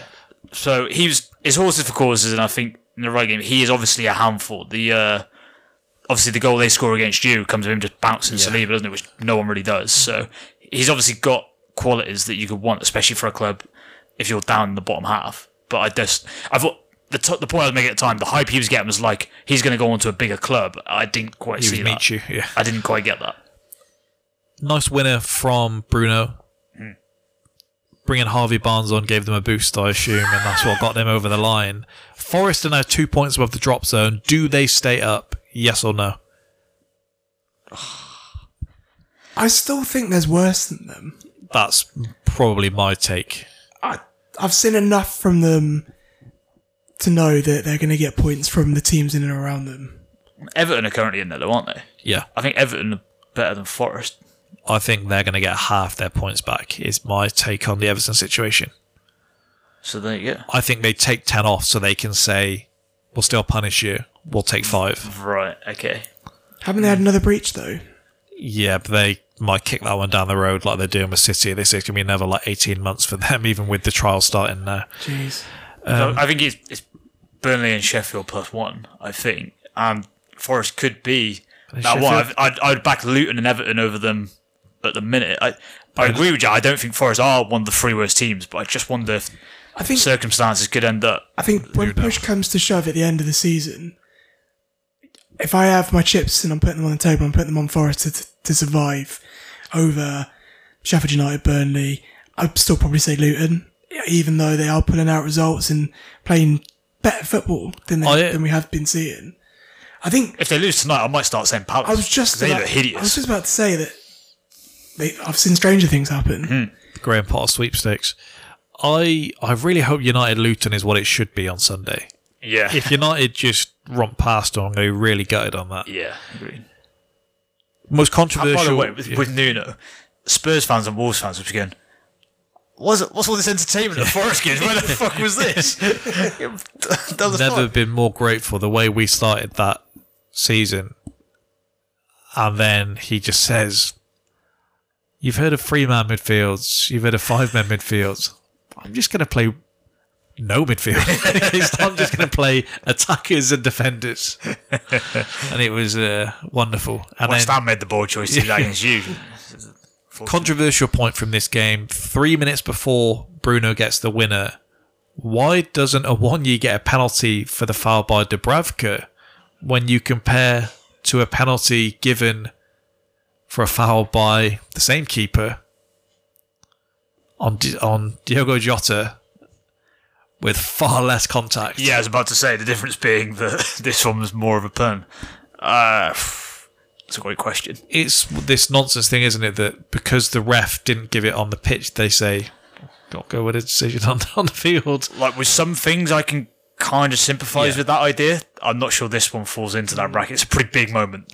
Well, there's, it's quite blatant contact, and mm. the, supposedly the things they judge is whether he's bent his run to try and get the the touch, contact, yeah. whether he's moved his leg to where he's dangled it behind. He does none of those things. He tries to play the ball at the point he gets swiped. Mm. I'm not sure it knocks big man like that off his feet, but I think Then- we, we we've seen this season of Klopp's farewell tour, of well, it wasn't his farewell tour at that point. It was the "We're sorry we gave you a penalty. We're sorry we let Spurs beat you." Yeah. which well, there's that, and now culminating with this after what we saw in the Chelsea game. They were talking not about surprised about any- invincible Spurs at that stage. Any penalties with Liverpool, I'm not surprised about this season. no, um, Jackson has now fully a left winger, by the way. he, he just played there three games in a row. How many degrees of separation are we from Liverpool? Any topic? We've just how did we go from that to well, Klopp's farewell tour and Yeah. getting penalties? He did that. No, I thought the the Dubravka one was probably the fairest comparison when you looked at the contact on that one and then significant contact on this one. if we're going to compare it on to the Jota one, then it's, yeah, it's going to be everything's a pen. The blockbuster result of the weekend: Declan Rice, rowdy reception for him as he entered the pitch. West Ham fans booed his every touch until they realised he actually touches the ball quite a lot. There's not many of us left. and they sank back into their seats. Um, Jarrod Bowen started as a striker here. I know Moyes, well, I believe Moyes is trying to get all his best players on the pitch at the same time. He was a handful as much as he could be early doors, but every time against us he does that. This time though, he was just stuck. If you put any striker of that size that isn't named Diogo Jota for the most part against both Gabriel and Saliba, and it's just you against the two of them. no support. Good luck. Yeah, I'll back them. You don't play as striker normally, really. It's not your natural position.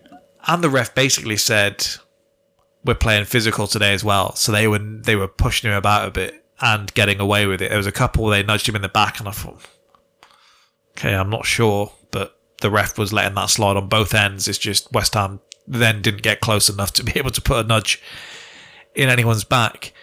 Um, we lost to West Ham obviously over Christmas, despite having 30 shots on goal.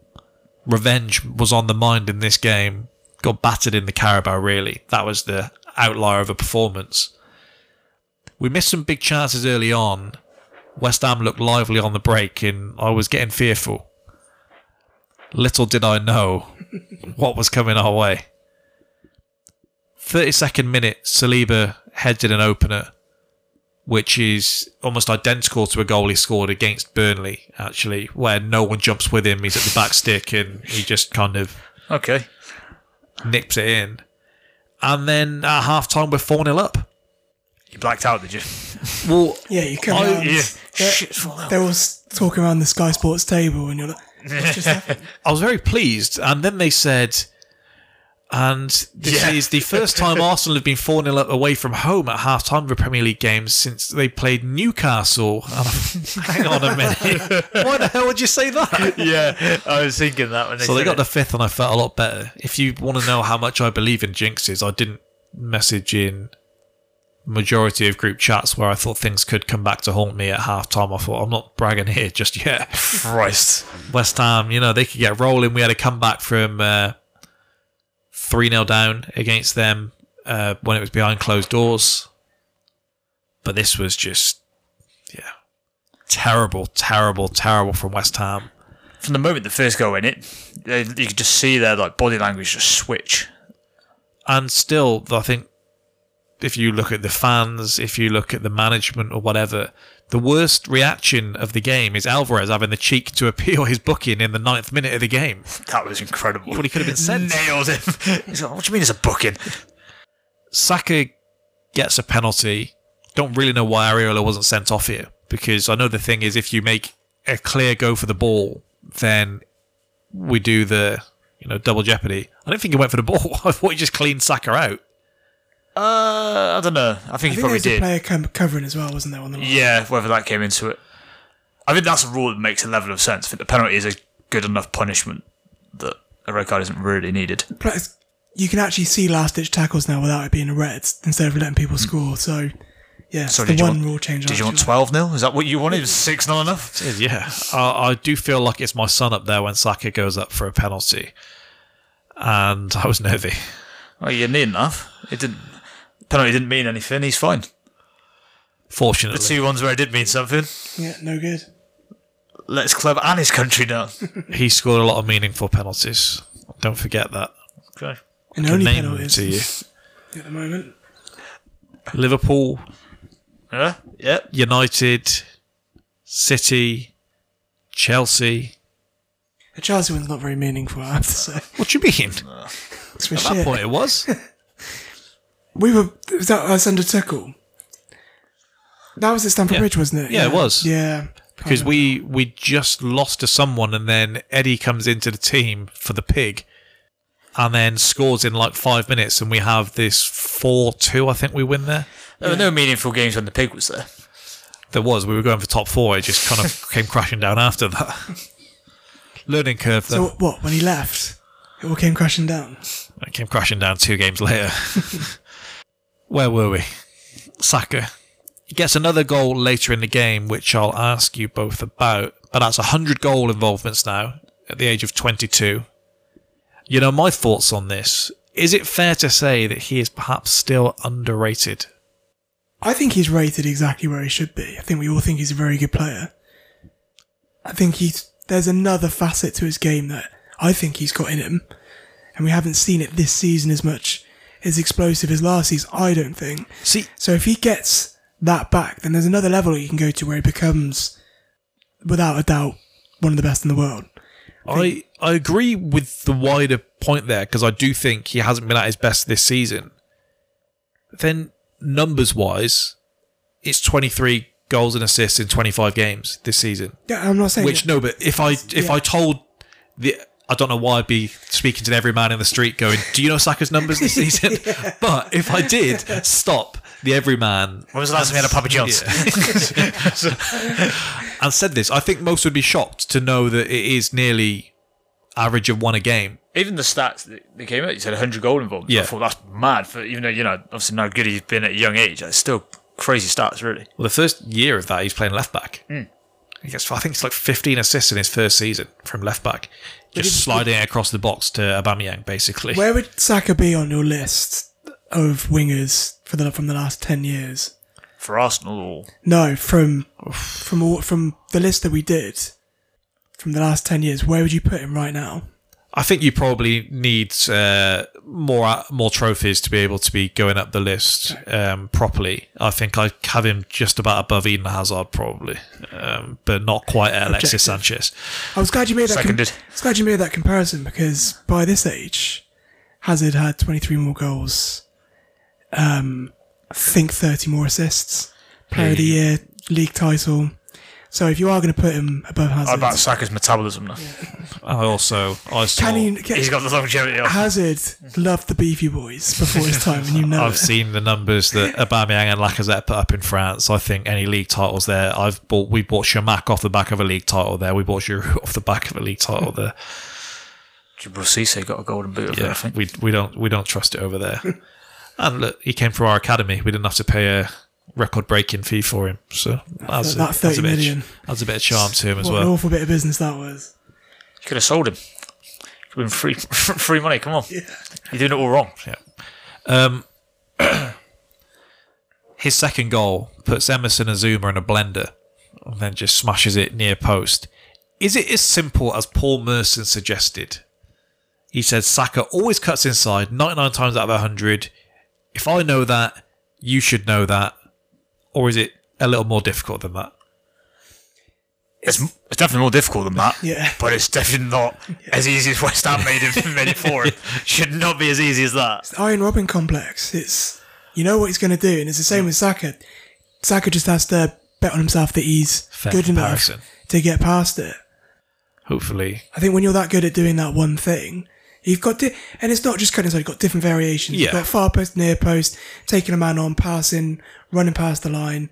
There are other variations to doing the cutting inside, just like there's different variations to going on the outside. So it's hard to defend against when you're so fluid. And you, that's the most fluid I've seen Arsenal. Although most of your goals came from set pieces, the fluidity was just something to behold in that game where he could have cut inside and he didn't know if he was going to pass or shoot or run or do whatever with it. So I think that game was just one of them, one of those games. I came out of the game and I was trying to ask myself, were we really good or West Ham really bad? And I think the answer is both. But I was trying to position it like on the on the sliding scale.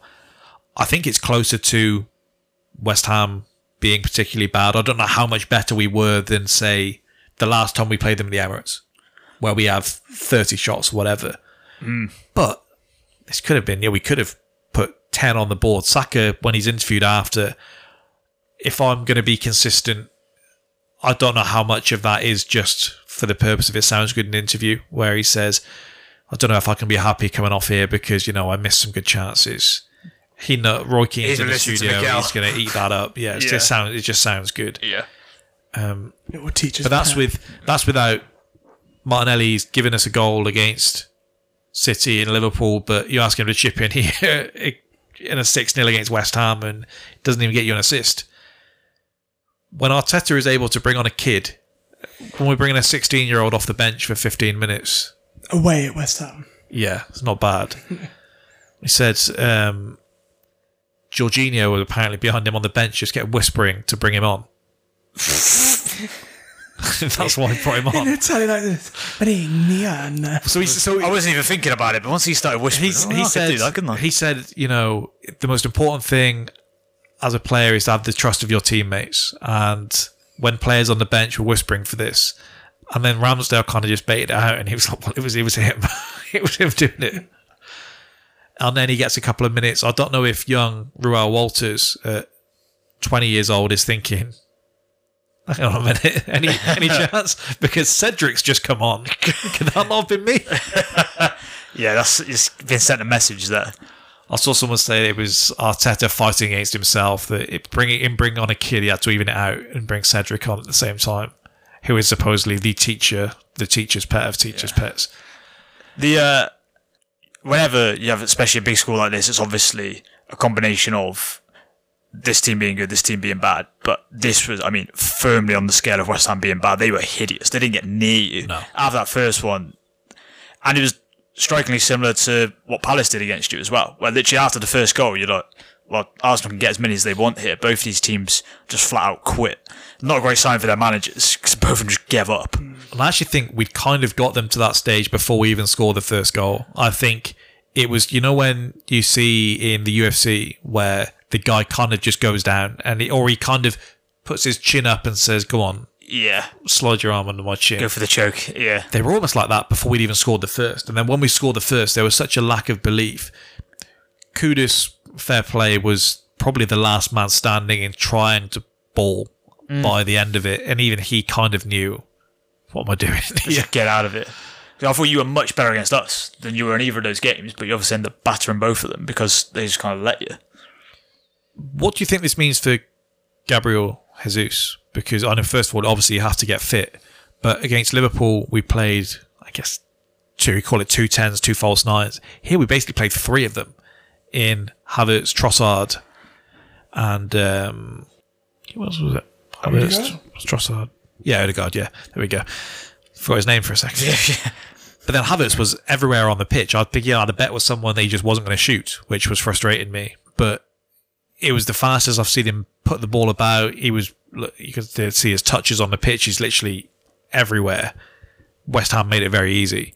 And I do think he's in there largely because there was no other alternative. All our players are just dropping like flies. And, I'll say it again, there's a physical midfield West Ham have, and he's six foot four. That's pretty much why I think he, Trossard is the furthest forward on this occasion. But I mean, wasn't the most physical midfield from West Ham after the Alvarez challenge. That was the only bit of physicality I saw him show all game. Trossard So- is Trossard is bumping Zouma and he's Yeah. bumping Souček and Yeah. it's it's so bad. The. Souček one was stark. It was like, that can't happen. What the hell? I messaged Connor my version of uh, the old "My Longest Year Boy Ever" with saying Mr. Basmati, which I might put at the end of this clip. but yeah, they're- all the West Ham fans I know conveniently we just weren't watching the game. they all just had different reasons to not be watching the game. Connor coming up with another reason not to watch a West Ham game. I messaged him. I've, I've heard of him watch not watching the game more than I've heard of him watching it. yeah, he says he was working. I messaged him saying match of the day's on at ten thirty, by the way, and he messaged me back saying, "Why don't you go fuck yourself?" It's to the point. All right, okay, fair enough. I don't want to, by the way, you know, next time you get in a bit of a, a whiny or whingy mood, and it doesn't happen very often, but I don't want to hear you talking about a team giving up or rolling over for another team. when I've seen Palace and West Ham now, of the all-time stinkers. Every time I see you saying this about a team that's playing Spurs or us or United or whatever, I don't want to hear it again because both of these teams said. We're going face down, arse up. Do what you want. That's it. Do what you want. So, Do you know what the difference is? I don't Though? want to ever West Ham stuck in sync.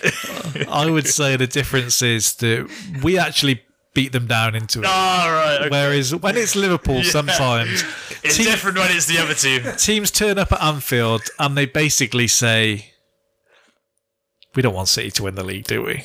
Or they say, "I really hate Arsenal." And How do you bad, do you yeah, fancy running to the hate? Because re- how bad is it there that you die like that at home? Usually it's when you pitch up at Anfield hadn't- or somewhere. they hadn't lost at home since November either. And they haven't won this year, but if we're talking of teams rolling over, I feel there's one that we should put in the mix. And Chelsea against Liverpool this season is among that mix. Yeah, that was uh, one of the more gutless displays I've seen. that was bad, yeah. I admit, the thing was in these Palace by the end, and West Ham here basically did say, "Come on, run your numbers up." so we're level now on goals, uh, goal difference with City. Yeah. Chelsea tried it with Darwin. Try And- giving it to us. Have you ever like someone you're playing FIFA online or whatever, and they've just put their controller down and left, and it's some it somehow becomes harder to try and score because the, the guy just keeps shimmying like that. That was what it was like for Darwin. Chelsea were trying to let him score, and the AI just kept swiveling the body, and you just having no chance. Um, last thing here are two things actually. I'll miss some of these bits out. Declan Rice, supposedly the highest rated performance by a midfielder this season, two assists and a goal. Thoughts on leaving the ground at half time? I feel it's easy on Sky Sports to say it, but if I was at the Emirates and I saw West Ham 4 0 up against us at half time, I think I would give it until the fifth goes in, or I would cower behind the fact that I'm not driving. So it's. Uh, if I was on the coach, I think I would once the fifth goes in would be that would be my Fifth's your point, is it? Four is okay. But then I've it before, and I don't expect a big pat on the back for it. Was I didn't get anything for it. I didn't turn the TV off during the eight two. I didn't turn the TV off during six 0 against Chelsea, or six 0 against Liverpool, or six 0 against City. So yeah. maybe just a glutton for punishment, but I don't Yeah. know. I, I didn't feel that I could blame the West Ham fans too much No, for they, saying they were not coming you back know in what? that game. No, thank you. I mean, half of them don't want to be at the best of times. Yeah. There's a guy on Talk Sport. I've, ne- I've never I- seen a team so upset to be eighth. like, where do you expect to be? I know you don't expect to be losing 6 0 at home. Totally, No, they, they were entitled to be pissed yeah, off of that I one. totally get that. But apart from that, where, Yeah, the- where, where's, where's your the kind of difficulty is like every message I have from my dad about West Ham is if you went back and go, I've got to guess the result here, I wouldn't have a clue if they'd won, drawn, or lost because it's the same level of fuming no matter what. So even when they were sixth and they've just won a game, he's just as fuming as when they've just lost 6 0 to Arsenal. like if they go and get Graham Potter in and they start playing expansive football with their back four, there's what happens there? there's a bit of a thing here in in Graham Potter's time out of football. His style of football has been rewritten somewhat in that he is this beauty. He does play the beautiful game. It's better than Moist. It's better than what gonna be Moyes that. is Yeah. doing. I'm just saying he they aren't going to start playing you know Brazilian samba football with Paqueta in there. No, but it'll be a, it'll be a lot better. I It'd be think better. I think it would sort of satisfy the West Ham fans. But, they're not asking for Barcelona, but I think it would be good enough. We, we've seen what happens when you try and they can play be in the that. same position, but also play better. I think it's probably their thinking. I, I get it, but at the same time, we've also seen so many reruns before of what happens when teams get ideas above their station Yeah, that are good yeah. at being tight, hard to beat teams that people don't usually want to play against. And Stoke are the most brutal example, aren't they? Ex- exactly. Whereas, like when they were, they had sne- their worst players on in theory, yeah, but they were good at what they were good at, and then they tried to get more technical, and, and they paid the price for it. and that's exactly it. But So- people thought that's what was going to happen when Potter went in at Brighton. Because Brighton and Houghton were pretty boring, stay in the game, just about hanging in the league. You thought Potter's going to go and try and play purest game and do probably what's happening with Kompany at Burnley, where they'll get found out. And he made it work. So I guess the argument would be with better players at West Ham, he would, he'd figure it out, I guess. But there are, you're probably right, there are probably more examples of it going wrong than going right, probably. Mm. Yeah, Remember when, when West Brom got tired of like Pulis, didn't they? Yeah. And then they went downhill. I mean, probably don't hire Alan Pardew. Maybe the not- maybe that's the real moral of that story. I've seen several West Ham fans say it online, so I don't know if this is like a running joke they have that they believe the sick, twisted dream of their board has always been to get Rafa Benitez in that position as their manager. Well, that has been a link that just hasn't gone away. So it is weird. so it kind of they fits. kind of have seen some Yeah. saying, "Well, if we sack him, that might be the man." We all think we're going to get Graham Potter, or whoever it's going to be. Current Rafa. Oh, that's. Rafa, Do you think- do it to yourself because there's going to be another fan base that hates you. Yeah, Do you think they could make peace with um, Steve Cooper? Yeah, because I think they're out enough on Moyes that they could. when they're bringing on Kalvin Phillips for fitness training, they should have just have him doing a. They've got a massive Olympic tracker on the outside. Just have him doing a bleep test or something, and then bring him on near the end because he did, he may as well have. He did nothing when he came on. Got a card? Yeah. uh, I said there was two more things. Gabriel now has the most goals from set pieces, excluding penalties, since he joined the league, and that includes players taking free kicks. He has more than James Ward-Prowse in that time. Nice little stat. If I ask you both to give me a percentage chance that Arsenal win the league this season, or if you if we ask you if you want to break it up, split 100% between City, Liverpool, Arsenal. Um, I would probably put City at seventy, just because City are going to City, and like it, that's where the money should go. I think if you are betting. Next, I'm probably going to say Liverpool He's 20 fixture list. percent, Arsenal ten percent, mainly just because of squad depth, and I don't know. I think Liverpool probably closer than that. I would say much closer, but I just don't trust your defence not to get injured. I don't. And I, sorry. I know that City can swallow the, the, the injuries a lot better, and so can Arsenal to an extent. I don't disagree with the percentages too much. I think it could come down a lot to um, we've got to go to the Etihad. City have to go to Anfield. I until I see it, I won't be picking us to get a result at the Etihad. I also aren't picking. I'm not picking City to get a result at Anfield. The only thing I would say there, City in a must-win game in the Premier League, it's a brave man. If you just take whatever we said, you said about the Chiefs last week or whatever, Yeah, exactly that. it's, a, it's a brave man to pick against them. St- statistically, in you can twist these, I'm sure there's a way you could find it to go in Arsenal's favour. Liverpool have the easiest run in of. They're basically played their away games, and Right.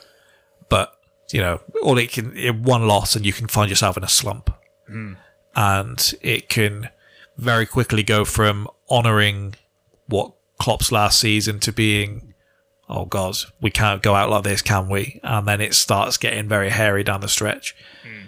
Um, I know you said in a must-win game, but the last Pep Klopp match at Anfield, that is going to big be occasion. worth something. well, I said I, th- I think, I think Liverpool will will beat them there. That might not even be enough because they might drop points to someone else. I was I think that's probably on the cards. I'd seen I'd seen the Kompany quote before I'd seen the highlights of your game where he said, "I don't think I had more chances. We had more chances here when I was a player than we did today as manager." And I'm sure there's some exaggeration there, but there's some better chances than I expected Yeah. them to, and just silly chances. They're the kind of chances that we give up where we have 90% of the ball and the other team has one shot and it's the most ridiculous chance you've ever seen.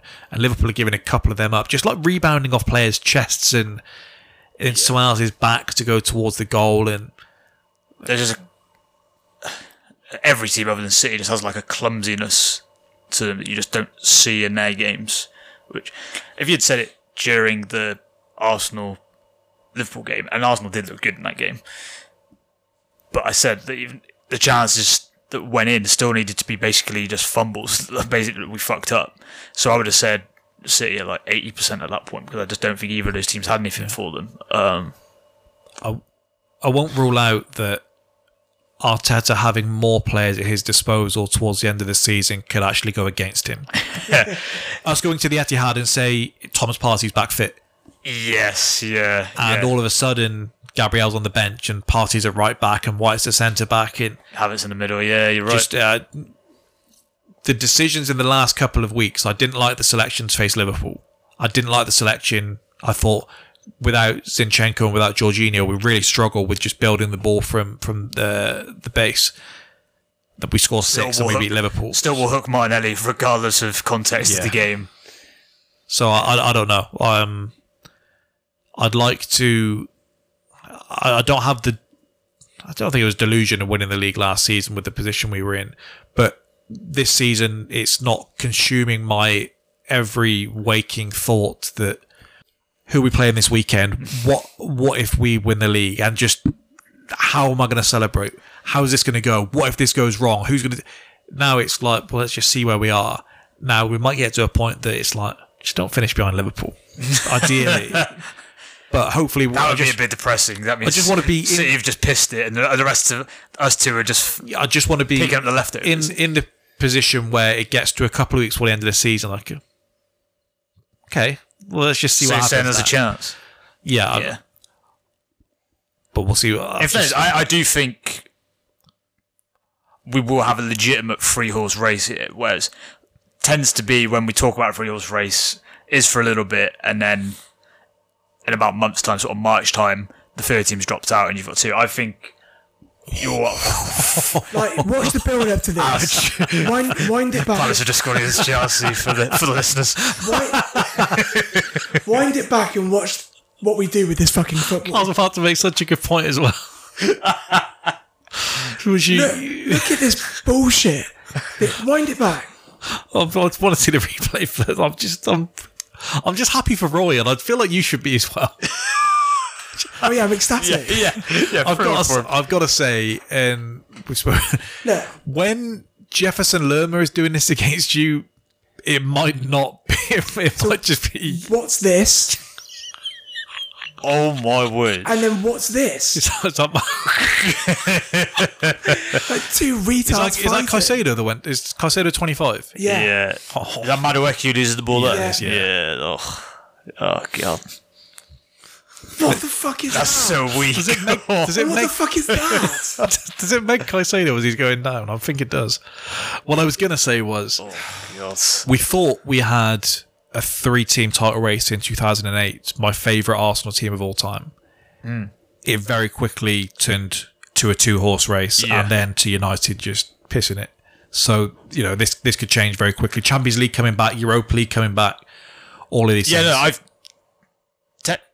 Like, traditionally, I think it would change very quickly. I, I do think Liverpool and Arsenal will keep them honest, but yeah, I, like, I think everybody thinks City the favourite. I think we know what the score is with them. the most frustrating thing, and I guess this is why it's, it's good and why you play a 38 uh, games. I don't feel like there's any doubt in my mind that we're a better football team than you. And I know I re- I, I I'm taking it. I think the style of play. I think it. If I if I have to ask us to go and win a football match, I think the way we're structured is there that I'm comfortable. I'm not comfortable. I, I truly believe we could beat any team, but I can't really explain why you are where you are, and that's perhaps well, I, I can explain it from you play fast football, you've got a very good attack, you got good defense. It just doesn't feel like when I weigh up in my mind, I don't feel like you should be with these teams. But then I also am the most pessimistic person when I have to then think about Arsenal. So It's the. Yeah, it's the good thing is that it's not just on paper because you would probably for be sure. right. And the there's a we're better than this, but there's kind of a kind of Deontay Wilder kind of aspect to it where it's a little bit like I know this guy.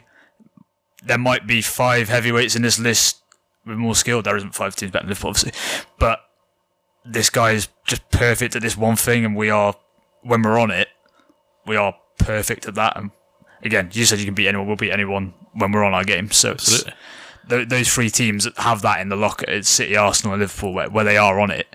You would look at that team and go, "That's a league title winner." Which the games against you and City at the Emirates, admittedly, we've restricted you to two shots on target between you over 180 Yeah, yeah. minutes against the two best attacking teams in the league. It just, yeah, it's uh, Just with both of us, you would go. There could be a game. It won't be against Burnley, but you could have a game coming up where you go like, "Oh, the Arsenal just don't look like finishing those chances. They don't look like opening them up like they do in some games." Or there could be another game with us where you go like, "Jesus Christ, how many chances are they going to give up and get away with it?" Whereas City, just you don't have either of those questions in your mind. all right. Last game here, we'll still do the Super Bowl, but longer pod than I expected. Um, United moved back into Champions League contention with a 2-1 win over Aston Villa on Sunday. Højlund puts them in the lead in the first half with a after a header down from Maguire. Villa get much better after the break. Luiz equalises, hits a nice shimmy. I saw Rio Ferdinand winding up at that this morning. And then, Incredibly loud over a tiny bit of success, isn't he, Rio? yeah. Doesn't need much to pipe up. Sign the contract. And then big Scott McTominay heads in a Diogo Dalot cross in stoppage time. That puts them now five points off Villa, six off Spurs, but it could have been a lot worse, obviously. Let's start with the McTominay conundrum. We've done this before, I know. Not controlled enough to run in midfield, better finish than anyone else in the squad. Are the rest of the team good enough to confine him to the bench? Can you keep this guy that has now got seven goals in the league. He's his his goals have secured twelve points in the league for them this season. Fucking hell. That is that is difficult. Remember the game was it- mean. It's Brentford, isn't it? Where he scores two Yeah, yeah, yeah, in stoppage time. When we were in pub for seeing Louis Dunford and we see bang, bang. Yeah. Kid with us had cashed out a bet on United. Christ. Ugh. It's he's got he's got But then off the bench, he can have an impact as well. So there is an argument that if they can keep him doing this, and if he's happy with that, I'm not sure how much he will be, then then that's maybe the best balance. But it is hard because yeah, if you do bring him in, you are going to s- sacrifice some control in midfield. There have been games where you're watching, go, oh, this guy isn't good enough. But then another, yeah, like you said, he has been a match winner for them and does actually care, which some of their players at times have been a bit flaky. If there was some catastrophic event that meant we just, you know, cancelled the season now, like should have happened in 1920, I'll never forget what we did to Neville we get trying to end We- the season. we kick in the transfer window.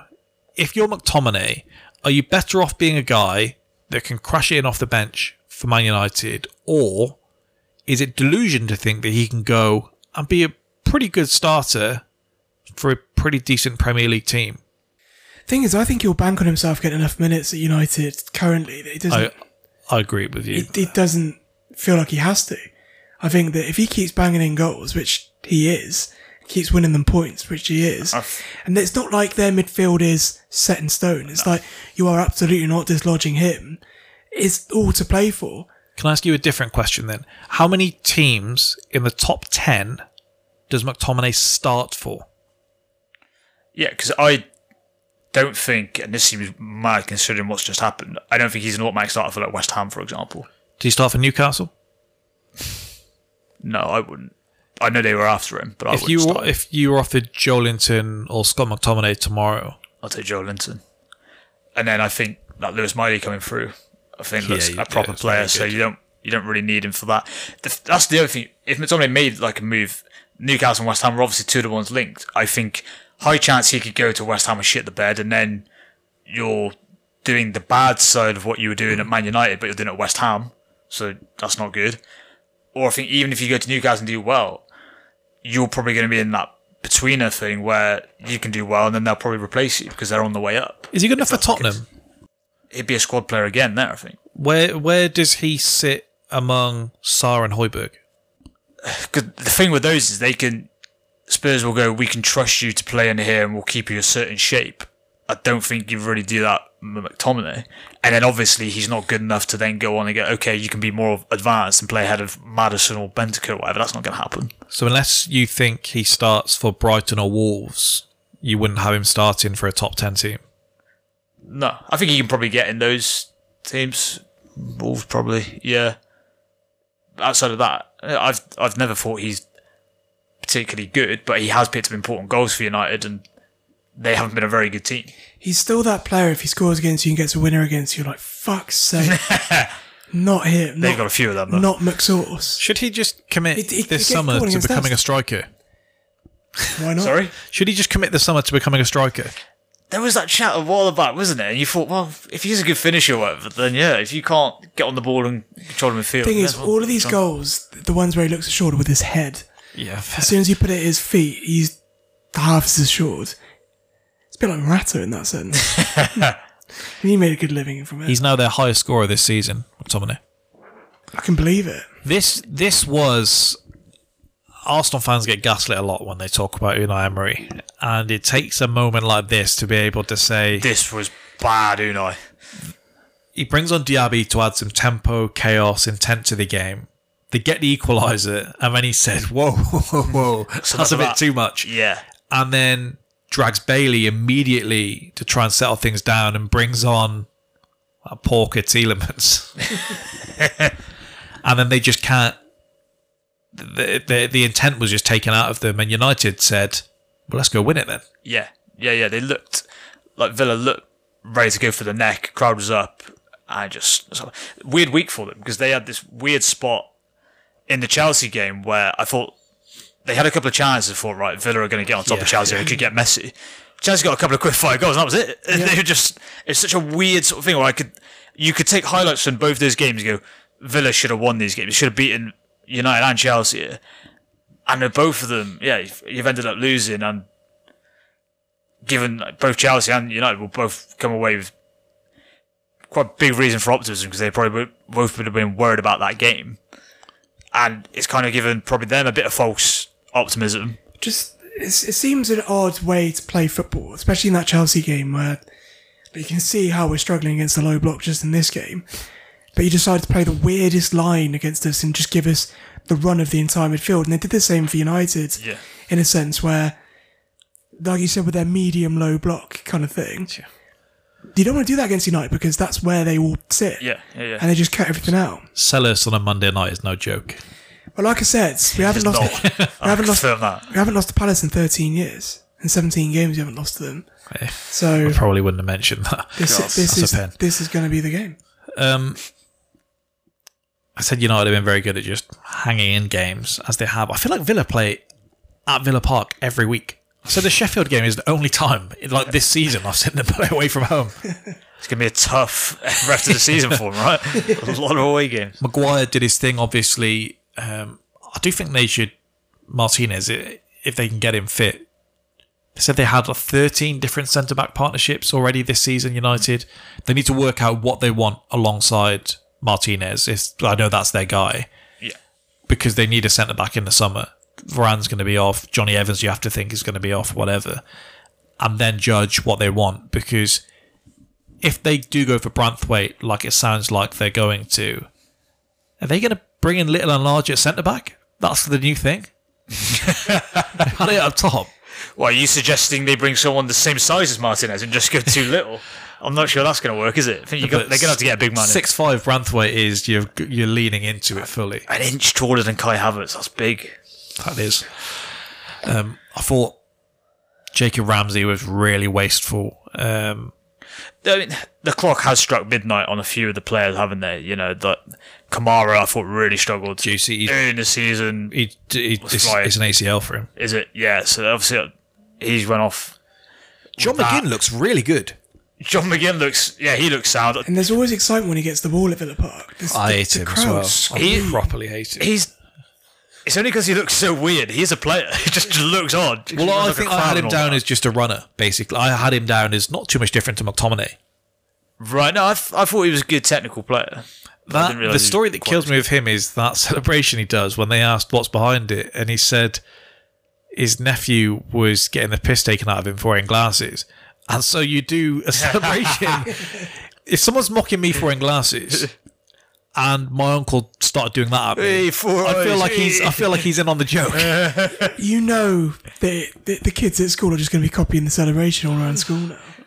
Oh, was your wife pregnant? No, no, I've just got a fat nephew. Just do on subs. Who finishes higher this season out of the two, United and Villa? I'm still rolling with Villa. I think there's been a little bit too much rain. So, for example, you beating us the other day.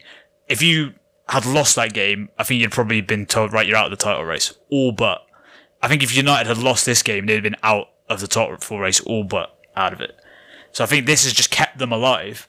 But I still think I think there will be a, a bit more inconsistency from both between now and the end of the season. I think that little gap Villa has still got, them and Spurs, is, is nice on, on United. I actually reckon United because for every single reason why I say they're bad and why we say they're shit, they always seem to just They have do these- dig out results, Have have these weird results where they'll go five and unbeaten, Yeah, we Or want four- them four wi- Conference League ideally. like four win, yeah, four wins in a row now. And in fairness to them, this has been now they've got a more settled eleven. It's close to their strongest eleven. It's not a coincidence they have started getting some results. They would have had if they'd had somebody injured they had before. I'm sure they would have dropped points in this. So it is it's fair to bring it up, but I also don't I don't believe a United fan could be watching these games and being completely convinced by it either. Like I've been convinced throughout more Chelsea games that we've got a higher ceiling than they have, but the but the but the The floor is also lower though. yeah exactly. But Oh, I feel There's- like I can't get on board with but that. now there's absolutely nothing to back that up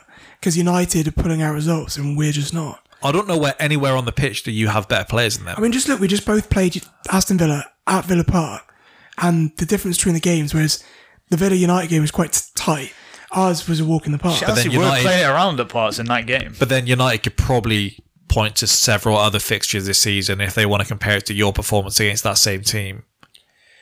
Again, I can't give you an example. again, it just it'll, that's ju- my it'll gut just be feeling. like a lucky goal or something that happened. Can they just point to they look considerably better than you when they when they played you? I mean, there is that.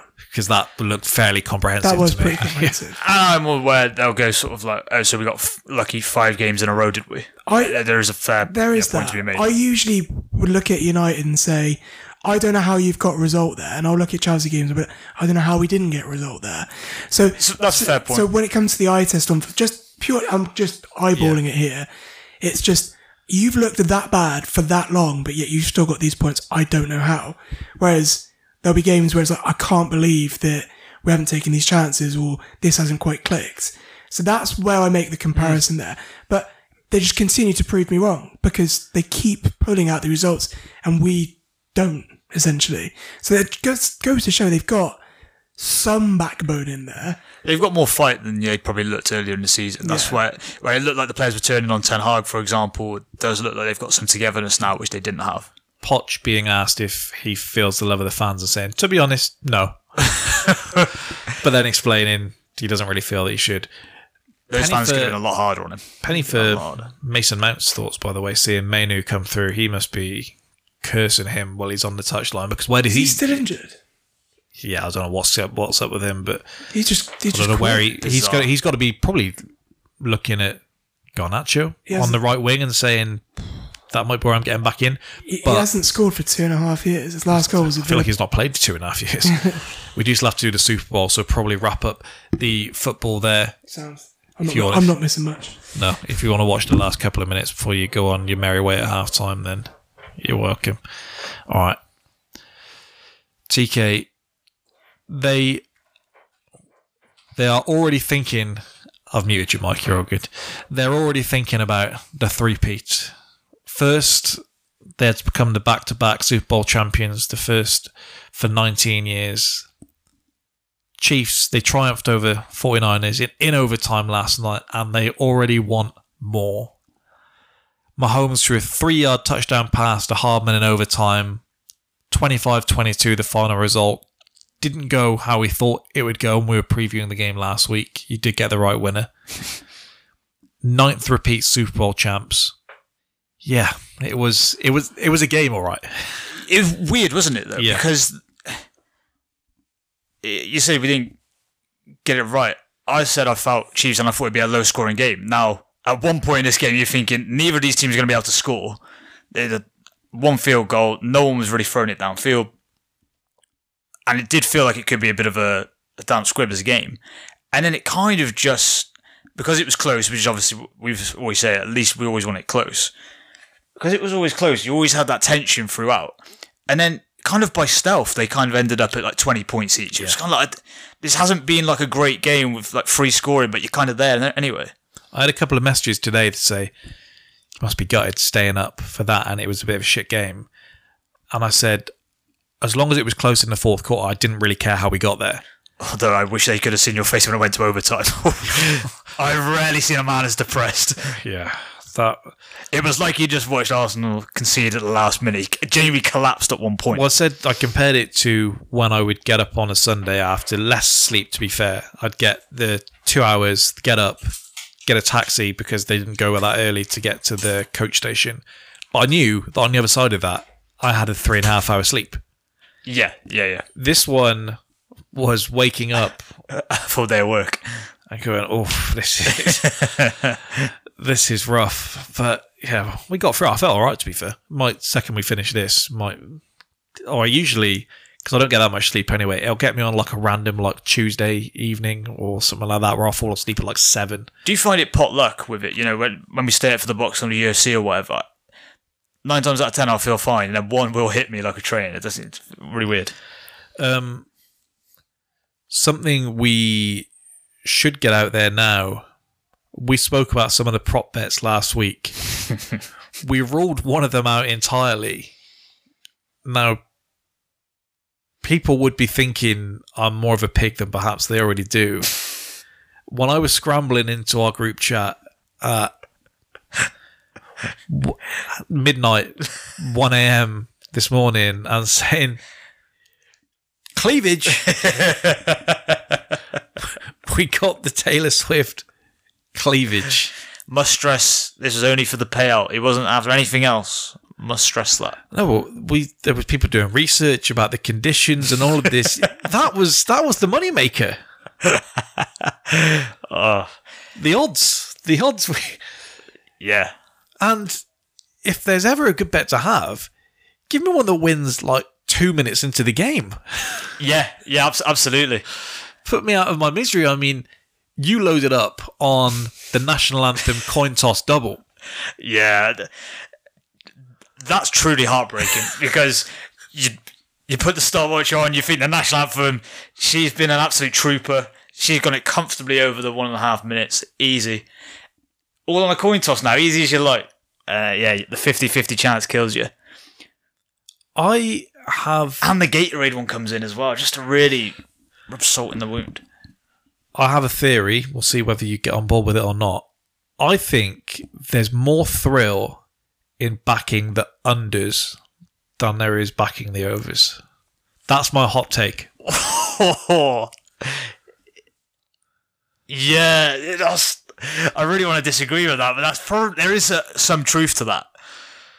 I've, It's a negative, pessimistic thing to do, but there is, isn't there? Because you think it doesn't matter what the sport, you think there's going to be a goal here, there's going to be a touchdown here, whatever, all the time. It's because you think the one everything every time it goes forward. Yeah, you're absolutely right. the one I always go back to when we mention this is uh, we were going to watch. I'm gonna say Groves Eubank, or it may have been Crolla Linares one. It was one of the two.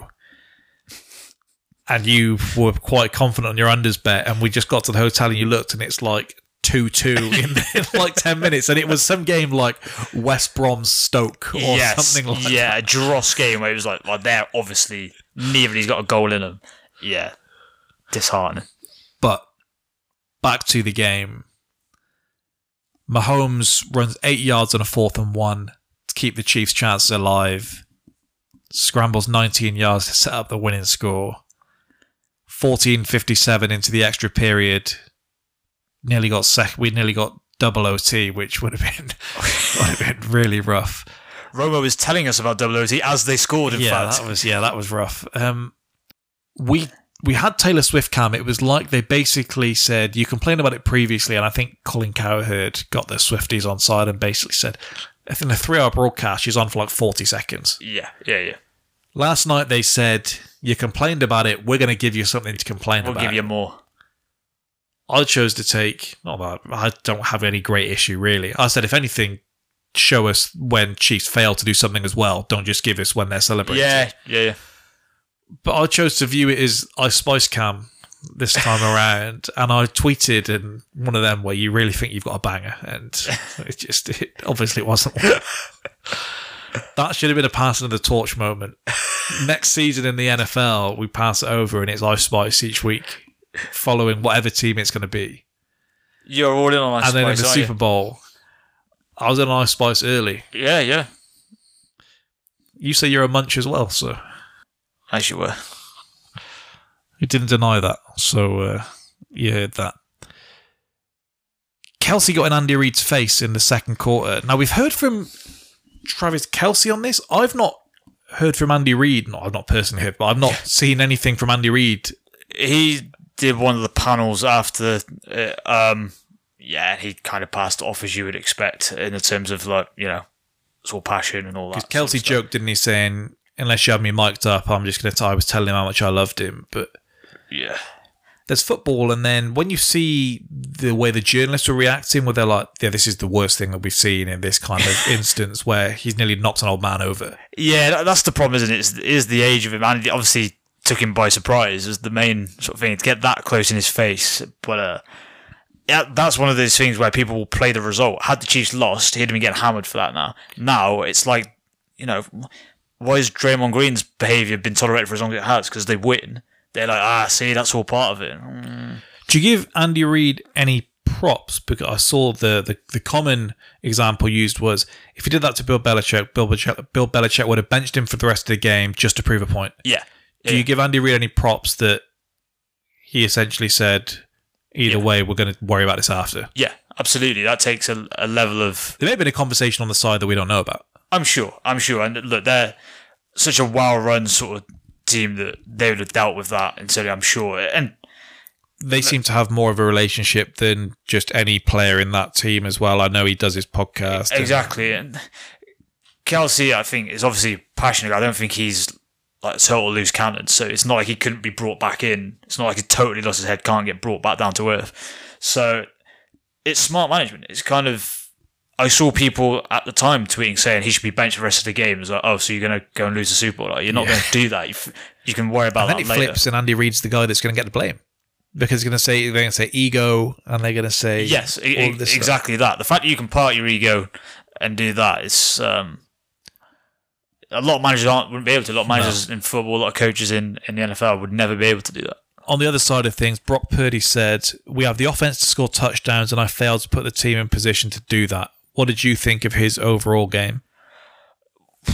Thing is, he wasn't bad, but he, he was just so so, and they needed a bit more than so so because some of the other guys weren't at their best. Even, you know, McCaffrey was doing his thing, but he didn't look that, oh my god, how the hell are they going to stop him? And the Chiefs, you know, obviously had a plan to stop him. Of course they did.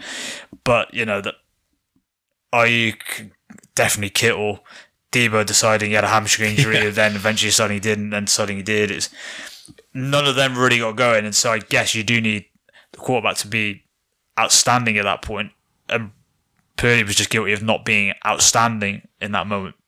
Uh, the Chiefs became the first team to win consecutive Super Bowls as underdogs. Eagles were slight favourites a year ago.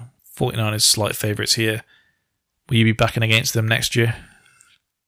God no, no, no. They're just, especially this year. I think where throughout the regular season, at least, they didn't put up as many points as they would normally do. Offensively, didn't look as sharp. They kind of they looked like they needed a receiver and they didn't have one. The fact that they were still able to win the whole lot. Defensively, they were they kind of flipped it and then were kind of a almost a defensive first team who can get you the points. Kind of this was felt a very Patriots game. Whereas I just felt like they're just turning it and turning it, and eventually they're going to get it. And they kind of became more like that team and slightly less flair like they were previously. The fact that you're able to win both ways means uh, they're almost impossible to back against. Now it's a long, long off season now. Shanahan falls to 0 2 as a head coach in Super Bowl, 3 0 overall.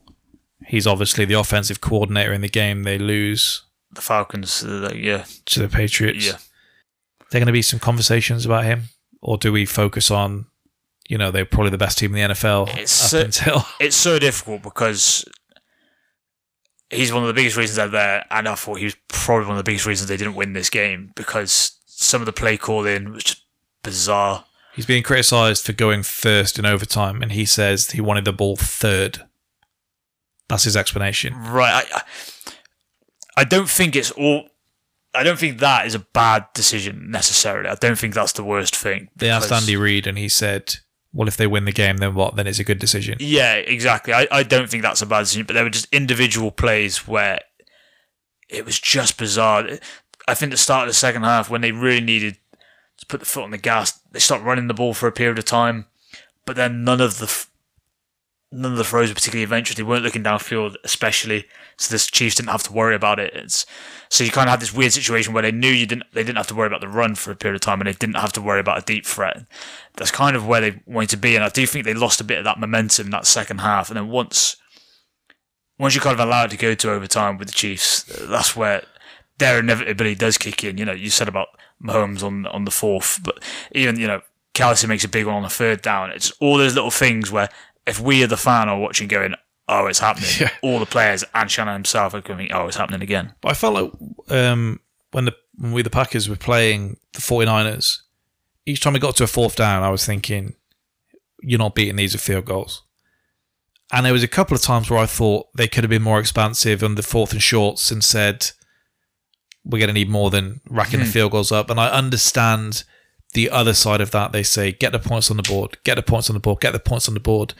But we both said at halftime, they're not going to play that badly for the second half, and they did for parts of it.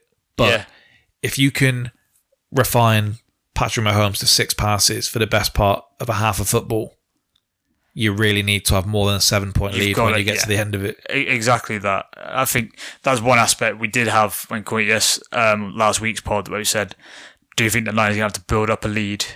Because if it's close, just don't fancy it late when it gets squeaky bum time." And that was kind of proven to be the case. But it's weirdly that it felt like the coach got the most twitchy of everyone on the Lions, which is the weirdest thing. And the scar tissue from this isn't going to make him a better coach. I don't think. I think he's going to get tense up more in the big moments now.